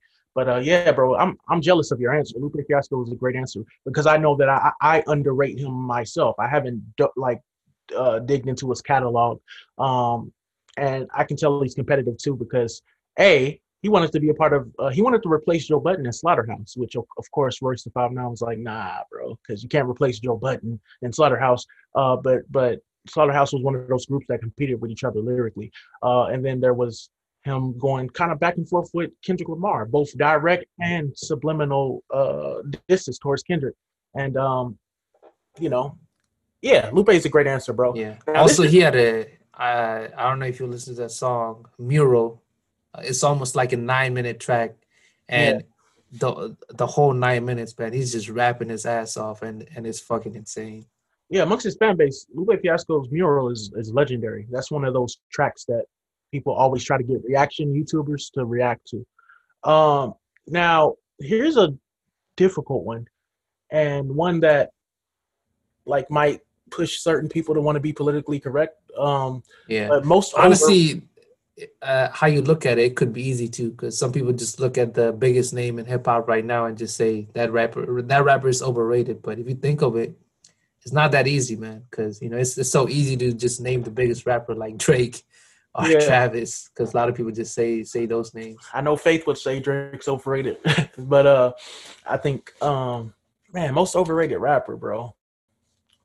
That's difficult. Somebody that's super overrated but comes off almost like they don't deserve their success. Because I always look at the term overrated like, oh man, he's he's he's so you know highly highly praised and he doesn't deserve that. There are millions of other artists that that could uh, perform better in his spot that deserve his spot. And my mind never thinks like that. I don't look at somebody super successful and be like, ah, he's he's overrated. Somebody else should be yeah. in his spot. So it's yeah, I don't really think of it that way too. I had to think of it because you know it's easy to just say Drake because you know obviously he's not the most talented, but he still somehow made it to the top. But I, I respect his skills, uh, like overall. Because honestly, I, I bump. I have so many songs on my playlist by Drake. Man, he's he's about that vibe, but obviously, oh, I got I got to answer. I got to answer, and I'm saying this based off ignorance. So I hope this hive doesn't attack me. But just based off like the lyrics I read, I haven't heard the music, and I know it's all about vibes. But I'm gonna put uh Playboi Carti. Mm, hey man, wait, uh, wait till the uh, the Carti fans attack our podcast. I mean, we don't even have any fans to defend us, man. Right, exactly. Uh, yeah, man. I, I say Playboi Carti because everybody was hyping this album up like it was the like it was the second coming of uh I don't know the the Blueprint or Reasonable Doubt or or the Carter One. Like people were going crazy, dog. Like yeah. I, I, I was talking to a Carti fan three months before the album came out, and uh, they were like, "Yeah, he hasn't released music since what 2018," but people were so like salivating for it, salivating, and it helped boost the career of Mario Judah. Um, and then when it came out, people called it a whole. It's called a whole lot of red, but people people nicknamed it a whole lot of skip skips, right? And so a whole lot of oh, trash, a whole lot of skips, a lot of, Yeah, lot of yeah, yeah. You But know, I, I'm 20 seeing a lot. It's making a turnaround though. Like I guess you know, usually I think that happened with the game Cyberpunk too. Like you know, people who hate or dislike it usually move move on, and the people who like it just go back and just start praising it. You know, once all the hate is gone, then you start seeing some of the praise come back. So I guess that's what's happening. But I like your answer though, man. I was actually gonna go with that, but I actually had a I changed mine uh, when I thought of some someone else because I feel like you know Carti was kind of easier, easier, easier answer because with this recent shit that's going on. But I was gonna answer, man. I don't know, man. I'm still debating if I should put this name on here because I couldn't really think of any anybody else, you know, besides Carti. But that was kind of easy to go over. I was gonna say Future, man. what do you think of that? Ooh, yeah, I don't really bump Future that much, bro. I think that might be a that might be a good answer. A part of why- that's a good answer is because that Life is Good record on YouTube keeps following me everywhere I fucking go. Like Damn. it's always Yeah, it has a lot of views, so for some reason, but that wasn't really one of the Drake's big songs. Oh my god, no disrespect to Future, but like I'm tired of that shit. It's like they got YouTube rigged. It's about to hit a billion Yeah. views or something. So uh, I'm I'm not mad at that. I'm not mad at that at all. I, I said it because man, I feel like he really does not put a lot of effort into a lot of his music. I feel like you know he has that one style and he just does it over and over again, and he does not put a lot of the features. He just he just there, man. I don't, I don't really get any substance out of it, and somehow you know he still he still gets a lot of views, makes a lot of sales, and I, I'm really confused. Plus, I'm also not a fan of all the all the drug culture that he that he I guess over the years he kind of toned it down, but you know promoted over the years all the all the little codeine and uh, the other drugs, and you know that's that's why I was like I don't know. I still I'm still going back and forth, but I'll settle with Future for now. Yeah, I'm not I'm not mad at Future. I'm not mad at Future. I don't really listen to him, and uh, um, well, funny enough, I, I talk to a lot of people that have diverse ranges and tastes, and even though he's super successful, I've never heard nobody, I've never had like a full length conversation about Future before from music fans. So that's uh that's interesting. But uh, moving on, rappers that, that grew on me, or a rapper that grew on me. I'm gonna just straight out say Lil Baby. Um, a little bit, yeah, Lil Baby had to hit My Dog uh that came out. I really liked it, but then you know he started being a lot more consistent, and uh I wasn't I wasn't really feeling feeling it at first. I, I it just uh, his voice or whatever. And I'm not a shallow person. I, I I'm the type of person to argue with you if you say, "Oh, I don't like that artist's voice." Like I I feel like that's a little bit shallow because you can't control your voice. Uh, but you know he made that uh Black Lives Matter record and uh, he's been on a ton of features reminiscent of Wayne and he's not he's not spitting bullshit. And one thing that's very illuminating is his appearance on the pull up by Joe Budden. He really uh, put out there that he's a student of the game that he wants to be amongst some of the be- uh, bigger and better rappers. So he's he's also competitive and and lyrically he's been getting better. So when he first came out it's easy it would it was easy to put him in the mumble rapper category. And the mumble rapper era is like it's seems pretty much like done. Like there's some some vestiges left, but it's not at its height anymore. Um, but Lil Baby has seamlessly transitioned. People still want to hear what he has to say, and uh, he has a great feature on Rags to Riches. Uh, again, he made he made arguably one of the biggest Black Lives Matter songs what uh, this year or 2020, I mean, and um, nobody would have expected that to come from Lil Baby. So yeah, he surprised me and he grew on me. Little baby grew on me. What about you? Yeah, he didn't really just grow on you. He, he grew himself, you know, as a person. So that's that's great to see.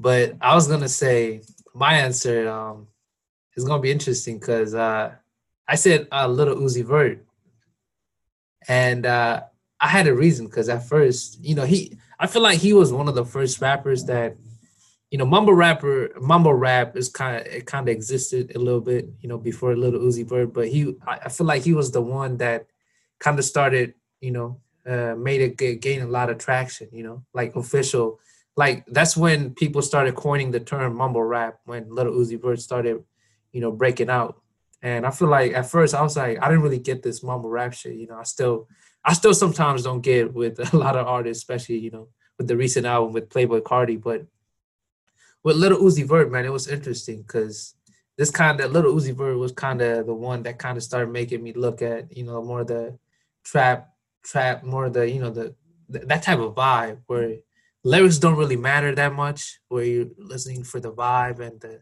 the way the artist is delivering the lines or the or the beats pretty much. And at first I was like, I just didn't get the music and I, I, I didn't really fuck with it. But over the years, man, it, it kind of started to grow on me. Like a lot of his songs, I was like, damn, he, he really knew how to deliver some of these hooks, like how how addicting did these these songs are. Because I keep I kept going back, uh, just kept going back and listen to so many so so so many of his tracks, especially especially in the car, man. There's something about it, and like with uh, XO Tour Llif3 uh, 20 minutes, uh, Swan Game Paradise, Money Longer, uh, Sauce It Up. A lot of these songs, like I just kept going back and I was just kept listening to, it, especially the, especially how good the hooks are. And uh, obviously, some people would say, you know, he, he probably does uh, does that doesn't that type of music doesn't take too much talent, but I feel like man, it definitely takes a little bit talent to make make like hooks that are so addicting that people keep going back and just keep listening to it and hey, that's how he got famous, man. Like so many people uh, love the love the addicting hook or just the, like just uh, how catchy they are, and I feel like he definitely grew on me over the years. And I know I theorized this with you a long time ago, and I feel like indirectly, a lot of the a lot of the mumble artists are just you know artists like Little Uzi Verts who have some a lot of these catchy, addicting hooks. They take a lot of inspiration from a classic Hindu spirituals, man. I think I told you about this long time ago. Like a lot of lot of religious chants and a lot of religious uh, mantras, like especially from India, man. Because uh, uh, you know I grew up with uh, a lot of you know because my family uh, comes from a Hindu background, and you know I have uh, I grew up with people just doing this in, in temples and shit. And man, I when I listen to this, a lot of the a lot of the hooks that Little Uzi Vert has uh, really reminds me of some of the some of the Hindu spirituals that people sing in the temples, and it's insane because you know it's like you sing it over, they sing it over and over again, and it's like it's kind of the same thing that's going on here, man. I was like, maybe that's why people people love this shit so much because there's like a there's like a chanting effect, like a uh, I don't know I don't know what to call it like a hypnotic effect to it because you know with uh, with Hinduism there's a lot of a lot of symbol symbolism with uh, you know meditation and peace and just people people just meditating and you know chanting the mantra over and over again. I feel like it definitely has some correlation, but they they might not even know that that that's where they they're taking a lot of the influence from. That might be within our nature, you know. Like we love this shit as a human. Like the like the catchy hook, the mantra, just singing it over and over again. I feel like that's where it comes from. That's like universal. So mm-hmm. I feel like that definitely has to do with uh, the artist growing on me. That's great. That's a great uh, answer. Uzi Vert, he's definitely on some uh, some songs that I really like. Uh, Corvette, Corvette, he didn't have a bad part on there either. So, uh, yeah, Lil Uzi Vert's music, his personality, his fan base, they're all pretty pretty interesting things to to go over. Like he his his fan base is insane. He's definitely um, set himself apart from his class, the class of people he came in, or or double XL freshman. He's definitely yeah. among the biggest, if not the biggest, of that freshman class. Don't ask me what class it was, but yeah.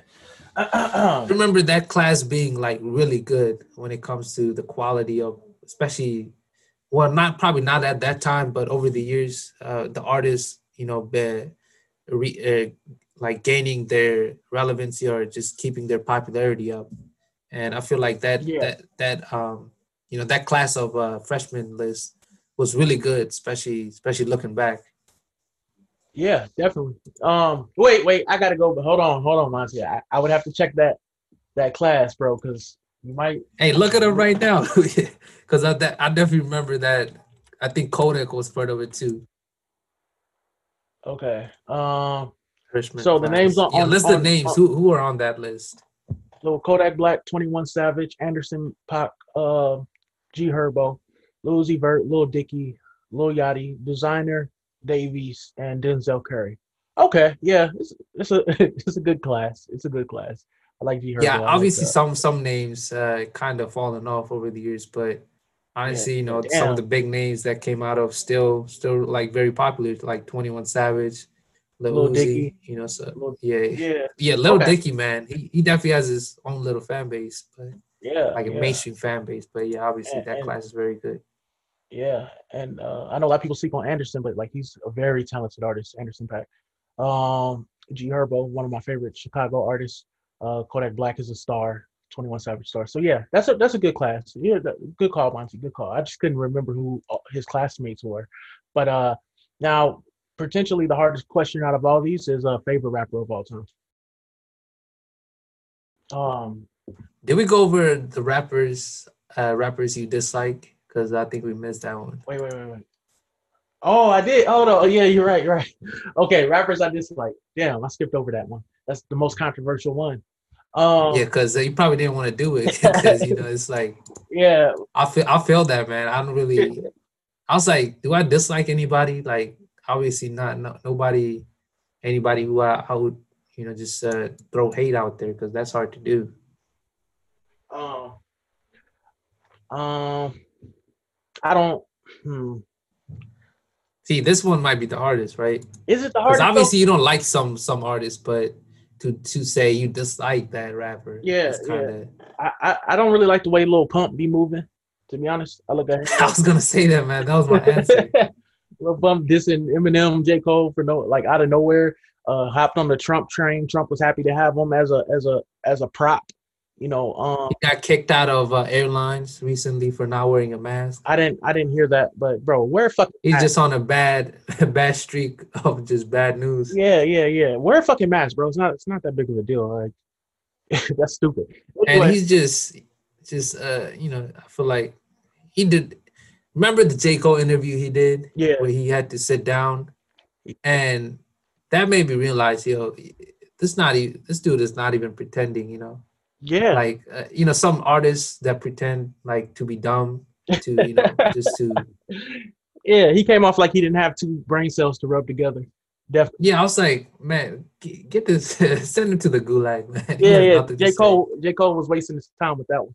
Um, I, but I see what J. Cole was trying to do, and it, it went Yeah. beyond Little Pump. It, I think that was more so J. Cole like talking to a generation of Little Pumps, not just Little Pump himself. yeah hopefully that's something good came out of it because you know all the kids that probably listen to it Yeah, probably bump little pump or just wanted to see what's up yeah, uh, got something good out of it you know? Exactly. Okay, so see j. Cole somehow still wins man. He still he still wins definitely, definitely, as, as much hate as he gets, he's he's definitely a prophet when it comes to a lot of these things. Uh, he criticized Kanye way before it was cool to. Uh, he, he called out a lot of these artists that would end up dying on drugs and stuff with KOD and then Little Pump. So yeah, um, favorite rapper of all time. J. Cole is is not my favorite rapper of all time, but I really like J. Cole a lot. Um, yeah i wouldn't be mad if anybody said j cole 'cause Oh, it's quite clear, bro. Ken- Kendrick Lamar is definitely the, my favorite rapper of all time. Um, I love Good Yeah. Mad City. I grew up on on overly dedicated, Section 80. Uh, uh, I like Element, How to Pimp a Butterfly. I don't even know how, as a man, you could even create an album like that with the trap fusion and and instrumentation and taking Yeah. artists that were unknown, uh, you know, tr- trumpet players and, and instrumentalists that were uh unknown, and then blowing them up, turning them into household names with How to Pimp a Butterfly. Uh, the, the the depression of, of of Kendrick was shown on that album. The the yelling, the the self medicating, like it was it was just a great album, bro. Um, I- same with me man kendrick definitely definitely my favorite rapper yeah, uh, I was gonna I was gonna go back with Kanye, but I don't know, man. Kendrick just has such a such a great body of work. Like he does, he has not missed anything so far. And you know, damn, at first I thought it was great, but over times that even grew grew out to be amazing. And obviously, obviously, How to Pimp a Butterfly is amazing, but man, something about Good Kid, Mad City that that that album is just special to me. Even even obviously, so many people don't really, you know, obviously didn't go through the same experience as Kendrick, but there's something about the way he tells a story within the album that just uh, you could just relate to it, relate to it somehow. You know, even if you're if you didn't live his life, you know, it's just something something about the way he just uh, delivers the story. Just is is very personal and it still hits you. And some of the songs, man, the, even even the instrumentation, all the beats were amazing, man. The way he delivers everything, that that album is just amazing, man. Uh, Do you remember what what some of your songs were from that album? Um. Wait, wait, wait. So, uh, hmm. One second. So, uh, we talking now how to pimp a butterfly? No, no, Good Kid, Mad City. Oh, that's definitely that's definitely Yeah. because I was looking back, man. That's definitely my favorite, probably one of my favorite albums of all time in general. I can probably name every track on that, or or, or uh, oh, definitely over half. Like Good Kid, Mad City, uh, or Mad City. There's uh uh Dying of Thirst, uh, Sing About Me. There's Swimming Pools. There's Bitch, uh, Bitch Don't Kill My Vibe. There's uh Poetic Money Trees with- is definitely my favorite. The Money Trees and obviously Sing Yeah. About Me. yeah. And man, that song, it just hits everything. Just hits you different with that album. Obviously, you know, I think a lot of people consider "To Pimp a Butterfly" is uh, the its greatest album, but to me, uh, you know, Matt Good Kid, Mad City is just something beyond. Honestly, probably my favorite body of work from him. Yeah, yeah, I'm I'm with you on that. Good Kid, Mad City is probably my definitely top five albums of all time, and uh, as as I think right now, it's my favorite album of all time. It's just it just has everything I like. Um, and yeah, there we go. We completed the the the gauntlet of questions that that I find very difficult. Um, yeah, I'm happy with my I'm happy with my answers on this. Um, You know, a lot of people said Travis Scott for most overrated rapper. Uh, what do you think of that? That's like feel like that's kind of easy answer, and and I don't I don't see I don't really see him as overrated because obviously people know he's not people people know he's not the best lyricist, and uh, they're just there for the vibes. And obviously, I don't think I don't think just just uh, just views correlates to being somebody being overrated. Yeah. Um I don't listen to trap. I don't think people listen to Travis Scott for bars. yeah, pretty much. So if you want him as a over like if people are really overrating him as a rapper, fine. But I think when it comes to him, bro, he made sicko mode. Like that that's a wonderful piece of production right there. Um so I can't I can't put Travis Scott right there because I don't really evaluate him as a rapper to be honest. Uh and I don't Yeah, he's. I would say he's a you know fusion of pop and rap artist. yeah, So, yeah, yep, yep. he definitely he definitely broke the bubble. But you know, recently with 2020, hmm a lot of people started criticizing him for being too, not even mainstream, too, too consumer. Just uh, all the all these brands working with him. I don't know the word exact word, but Yeah, you know, he kind of became. I, oh yeah, the commercialized. I think that's the word. okay. Commercialized. Became a little too commercialized. McDonald's and shit. Yeah, Yeah. yeah. I I can't I can't be mad at people's critiques about that. Um, but again, people were reacting as if this was like Kendrick Lamar. Like I've never got anything from Travis Scott that would tell me like, oh, I'm not gonna I'm not gonna do a McDonald's deal. Like he Yeah. he wants that money, bro. Um, but Yeah. here's the thing, um, Machi, what what have you been consuming as as as a like a piece of media that you find very interesting over the last week? And I've been consuming a lot of stuff, but wanted to for this week I wanted to get some movies that I've been watching, some some good ones, Okay. and uh, also movies and I and actually I, I didn't I forgot to mention you, and but I finally I watched Hunter Hunter, man. Oh Finally God. watched it. Oh my god. You watch Hunter? Wait, wait, wait. To what episode though? By the way, guys, Hunter Hunter is an anime, the greatest anime of all time, in my opinion. Just just for those that have never seen Hunter Hunter, you should watch it. Uh, but but what episode did you get to? What do you mean episode? It was a movie. Wait, what? Monty, Hunter Hunter. it was a movie. no, bro. You watched the movie Hunter Hunter?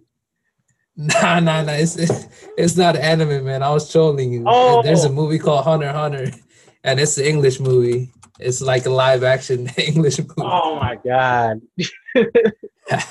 I knew you're gonna get at that, man. Oh my I knew you're gonna be mad at that. I really thought you had watched. I was like, wait, how did he have the time to watch 130 some episodes?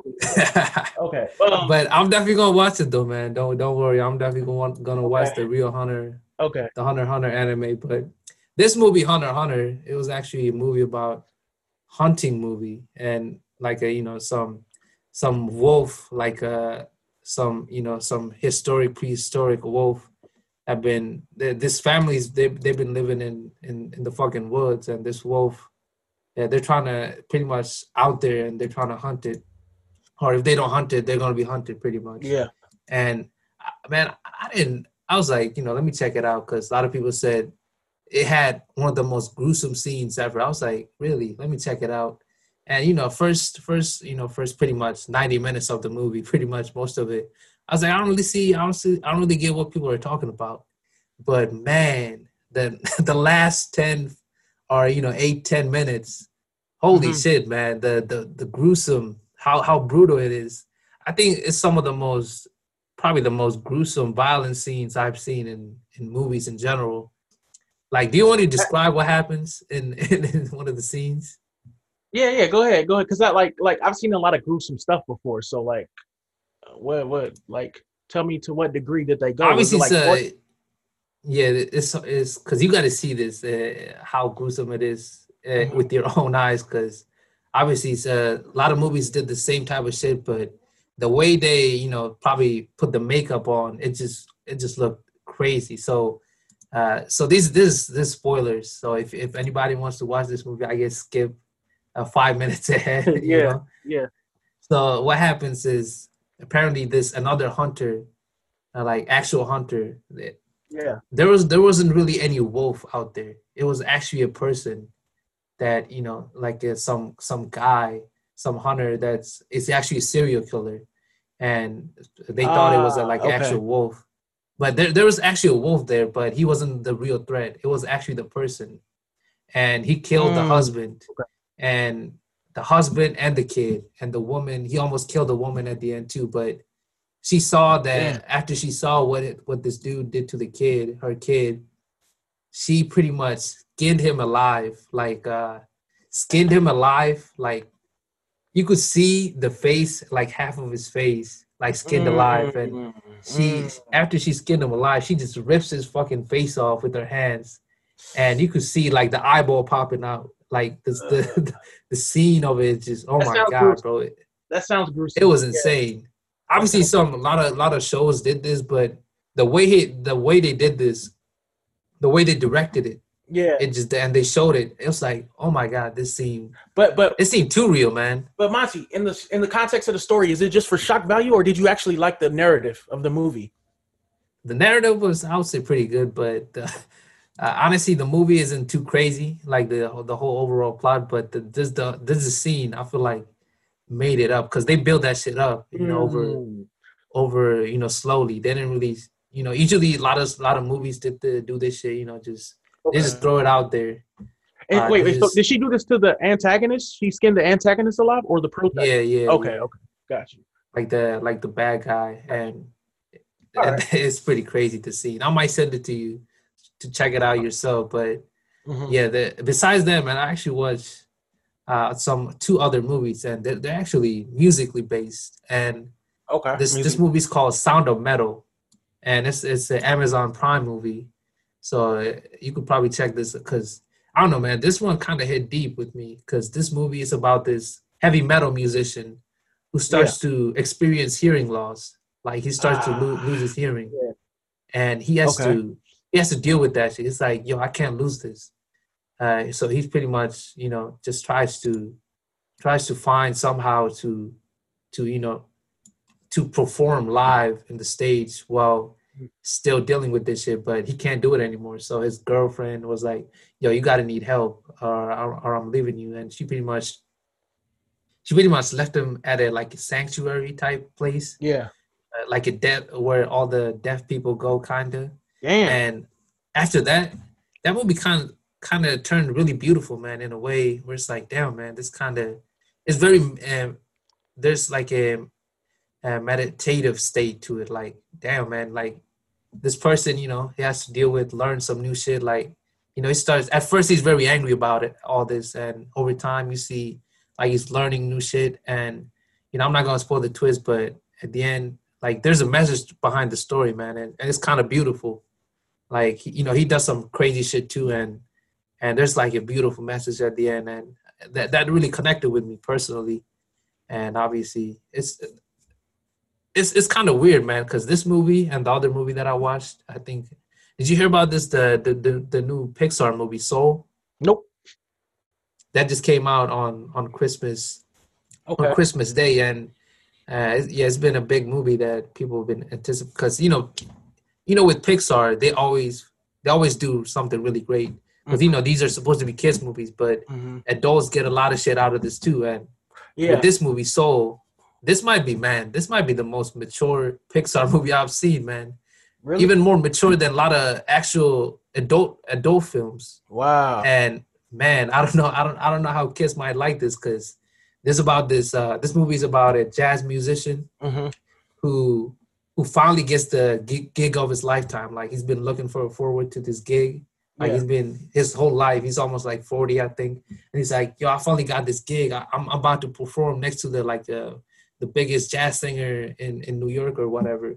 And right right when he's about to go, you know, perform, like he's heading to the place, he he pretty much dies, and Damn. and he he he goes to this place and like this place between between death or you know being alive and he he, he meets these so some crazy he just goes into into a journey like finding himself and at first it's pretty it's pretty interesting it's like i can't i can't i can't be dead man i gotta i gotta go back to to earth and and he he pretty much you know uh, teams up with this little kid and it's pretty weird man I, I I can't really go over all the all the details of the plot but That sounds and really. Yeah. It does sound mature though. It sounds. Yeah it's very it's very mature man it gets like deeply philosophical deeply metaphysical it's like Mm. i don't know man i, I don't even know how how this is a kids movie because But you like the it though. message behind it is beautiful man Okay. You like. Okay.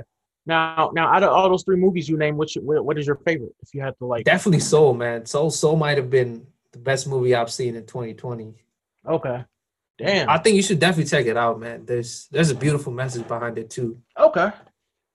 That's. i think you, you should watch it with your with your nephew man Ah, yeah, that that might be a good look. That might be a good look. Um, okay.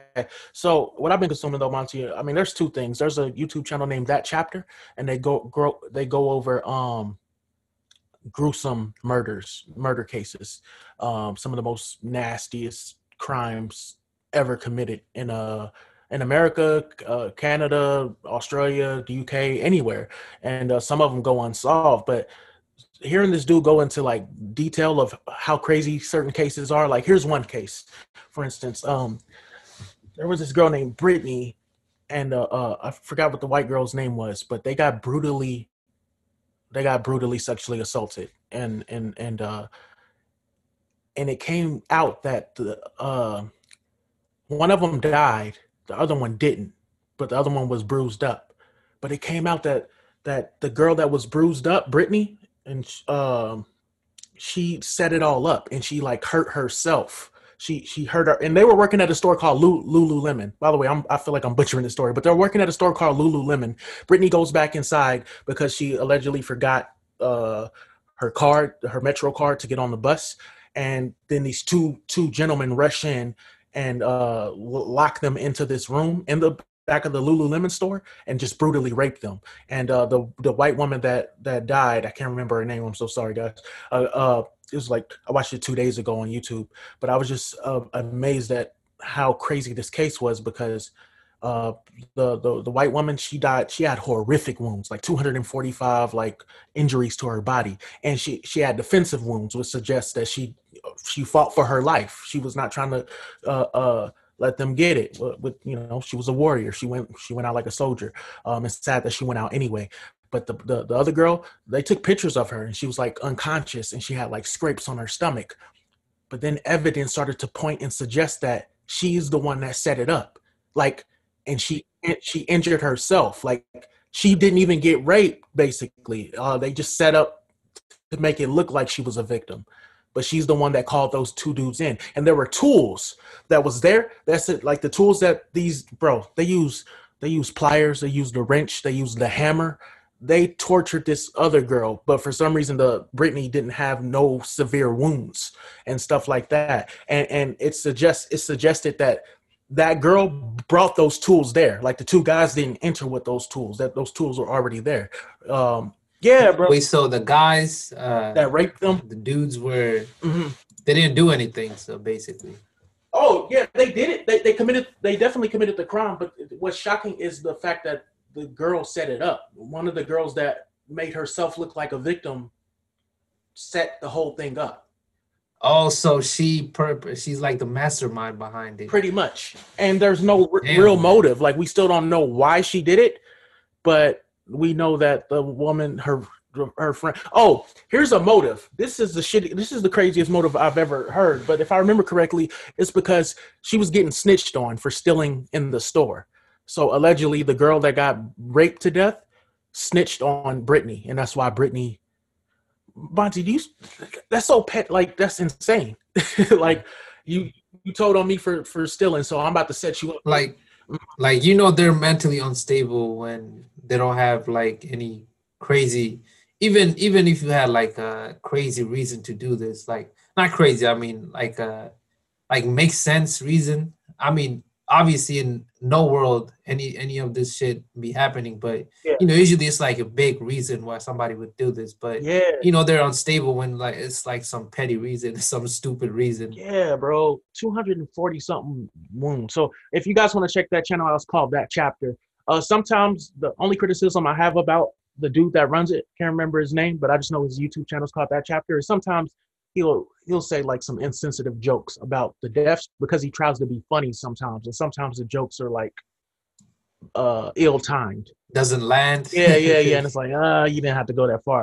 But in terms of like, yeah, this the this doesn't really seem like the subject to joke about, but I guess he's trying to do something new, stand out because you Yeah. know there's so many channels like that. exactly, and it works though. They're, they're, you know, he's he's a big fish in that genre. He has over like he's close to a million subscribers. He gets like millions of views on average on his videos. So if you guys want some true crime, because I know a lot of y'all thirsty for some true crime documentaries. Man, I do love the. It's crazy though, because you know uh, the, this type of stuff always fascinates me or interests me to check out. Yeah. Uh, you know, but after you know, right before I watch this type of stuff, I'm like, you know, man, life is great, man. You know, it's not it's not too bad.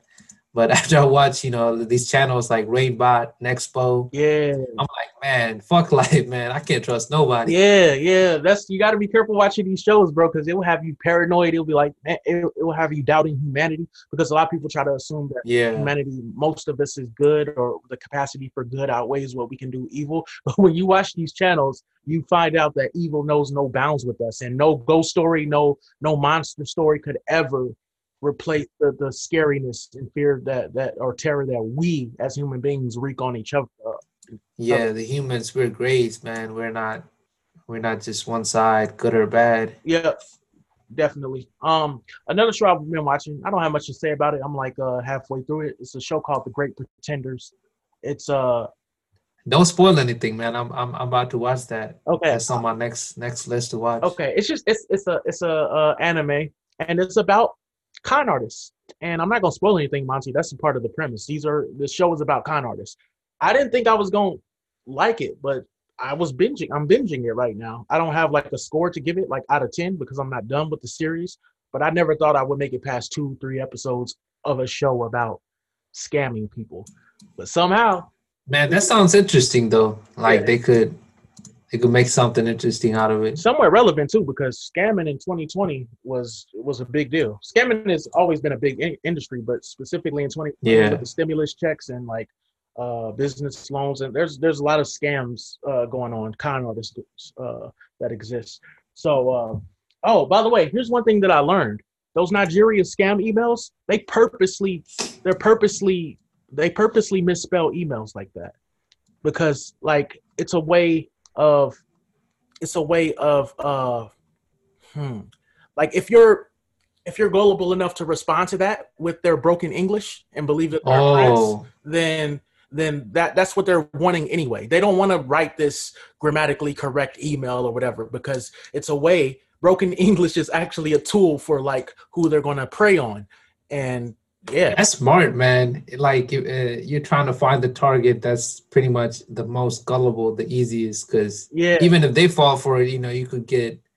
It's gonna be an easy job. You know, you can find. You know, Yeah. find uh, easy money out of them. pretty much. That's smart. I didn't think of that, man. Yeah, I, I was blown away about that because you know you think of broken English is something that you can't control. So the fact that it's actually used as a tool, wow. Hey, These people are smart, man. We we can't un- we can't doubt them, man. Yeah. we can't really. but it is kind of oh, sad. why would you do this? But it is kind of sad. The first thing people think of when they hear Nigeria in America is like the Prince scams. Like it's become yeah, man. Nigeria has a lot of culture. They're they're they're huge. Yeah, a lot of yeah. people come from there. exactly. I don't want to. I I don't. guess that's the that's the thing with like you know countries just have a reputation and like a, pre- a prejudice or or like a what do you call it like a stereotype and Yeah, we got to change that. exactly. Yeah. When I think of Japan, I think of like a clean country, maybe quiet. Uh, when I think of Italy, I think of uh, pasta. Well, I, I found out pickpocketing. uh, Pickpocketing is a big thing over there in Italy too. Like people are known to like Yeah, I think Spain, Italy, yeah. Yeah. Um, but um, okay, yeah, bro. The Great Pretenders and that chapter. That's the media I've been consuming it. Uh, that I think I find. Man, I know, I know what what should be on your next uh, next on your list, man. I was gonna talk What's about it on the next episode, but you Okay. gotta watch, you gotta watch Alice in Borderland, man. I'm telling you, you're gonna be, you're gonna be after after a few episodes, you'll see why why why I told you to watch it. Alice in Borderland. Okay. Yeah, it's on Netflix, man. Uh, it's based on an anime. Uh huh. I, I mean, it based on a manga, but they Okay. they had an anime, but it, it wasn't it wasn't too great. But this show, man, they really actually did go back and read like look over some of the pages of the anime, like how to see how they adapted it. Yeah, Man, they they they did this shit justice, man. that's crazy because you know the the live action like success ratio uh, when it comes to like Yeah, generally anime live action movies are like horrible, like horrible, horrible.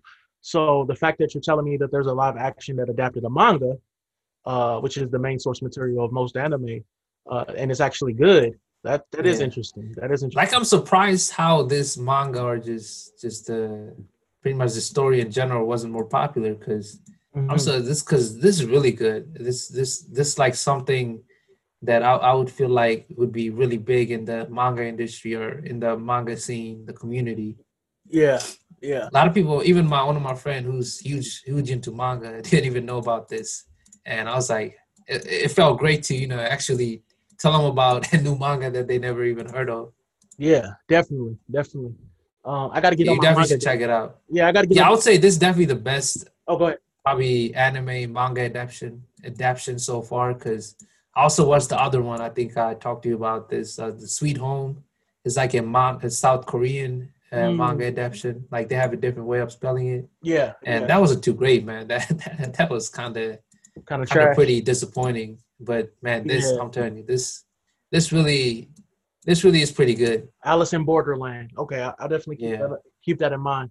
Um, Yeah, that definitely has that battle royale, you know, the Hunger Games type of feel. I, I know you you you love that type of. I, yeah, I do. I like battle royales. I'm not gonna lie. That yeah this this this really gonna this definitely gonna be up your alley hell yeah, hell yeah. All right. Well, Monty, I think that was episode what eleven. i think 12 man because uh yeah we missed like two weeks man but you know we're gonna make up for it 2021 Yep. gonna yep. be we're gonna keep at it be consistent Yeah, man. Because there's there's news happening every day, and you know, talking talking with Monty is one of my favorite things to do.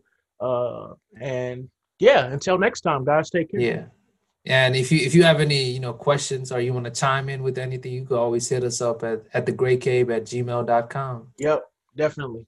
And uh thanks. Thank you for uh listening. If y'all if y'all made it through this whole episode, like uh that's that's uh I, I can't put it into words how much I appreciate people who like Yeah, if, you, if you're still like listening right now, you know, Yeah. you because we don't have uh, you know like a built up viewership like audience yet, and you're like some of our most loyal people, man. You, so definitely, definitely, you know, let us know yeah, if you wanna. Uh, definitely let us know that you're, you're actually listening, and it's great, man. yeah. So far, real. we don't really have. We're just starting out, but you know, it's gonna be big once we once we once we keep at keep at it, being consistent. Yeah. And I'll, we always want to hear the the OGs, man, the OG fans. definitely. That's that those are the ones that make it all happen. And uh shout out to the ones shout out to the people that be downloading uh, these episodes. I, I'd be surprised at at the at the numbers. It's not like big or anything, but the fact that people are actually downloading it so early, it's it's pretty pretty awesome. So uh, shout out to you guys. Um, but yeah, until next week, take care.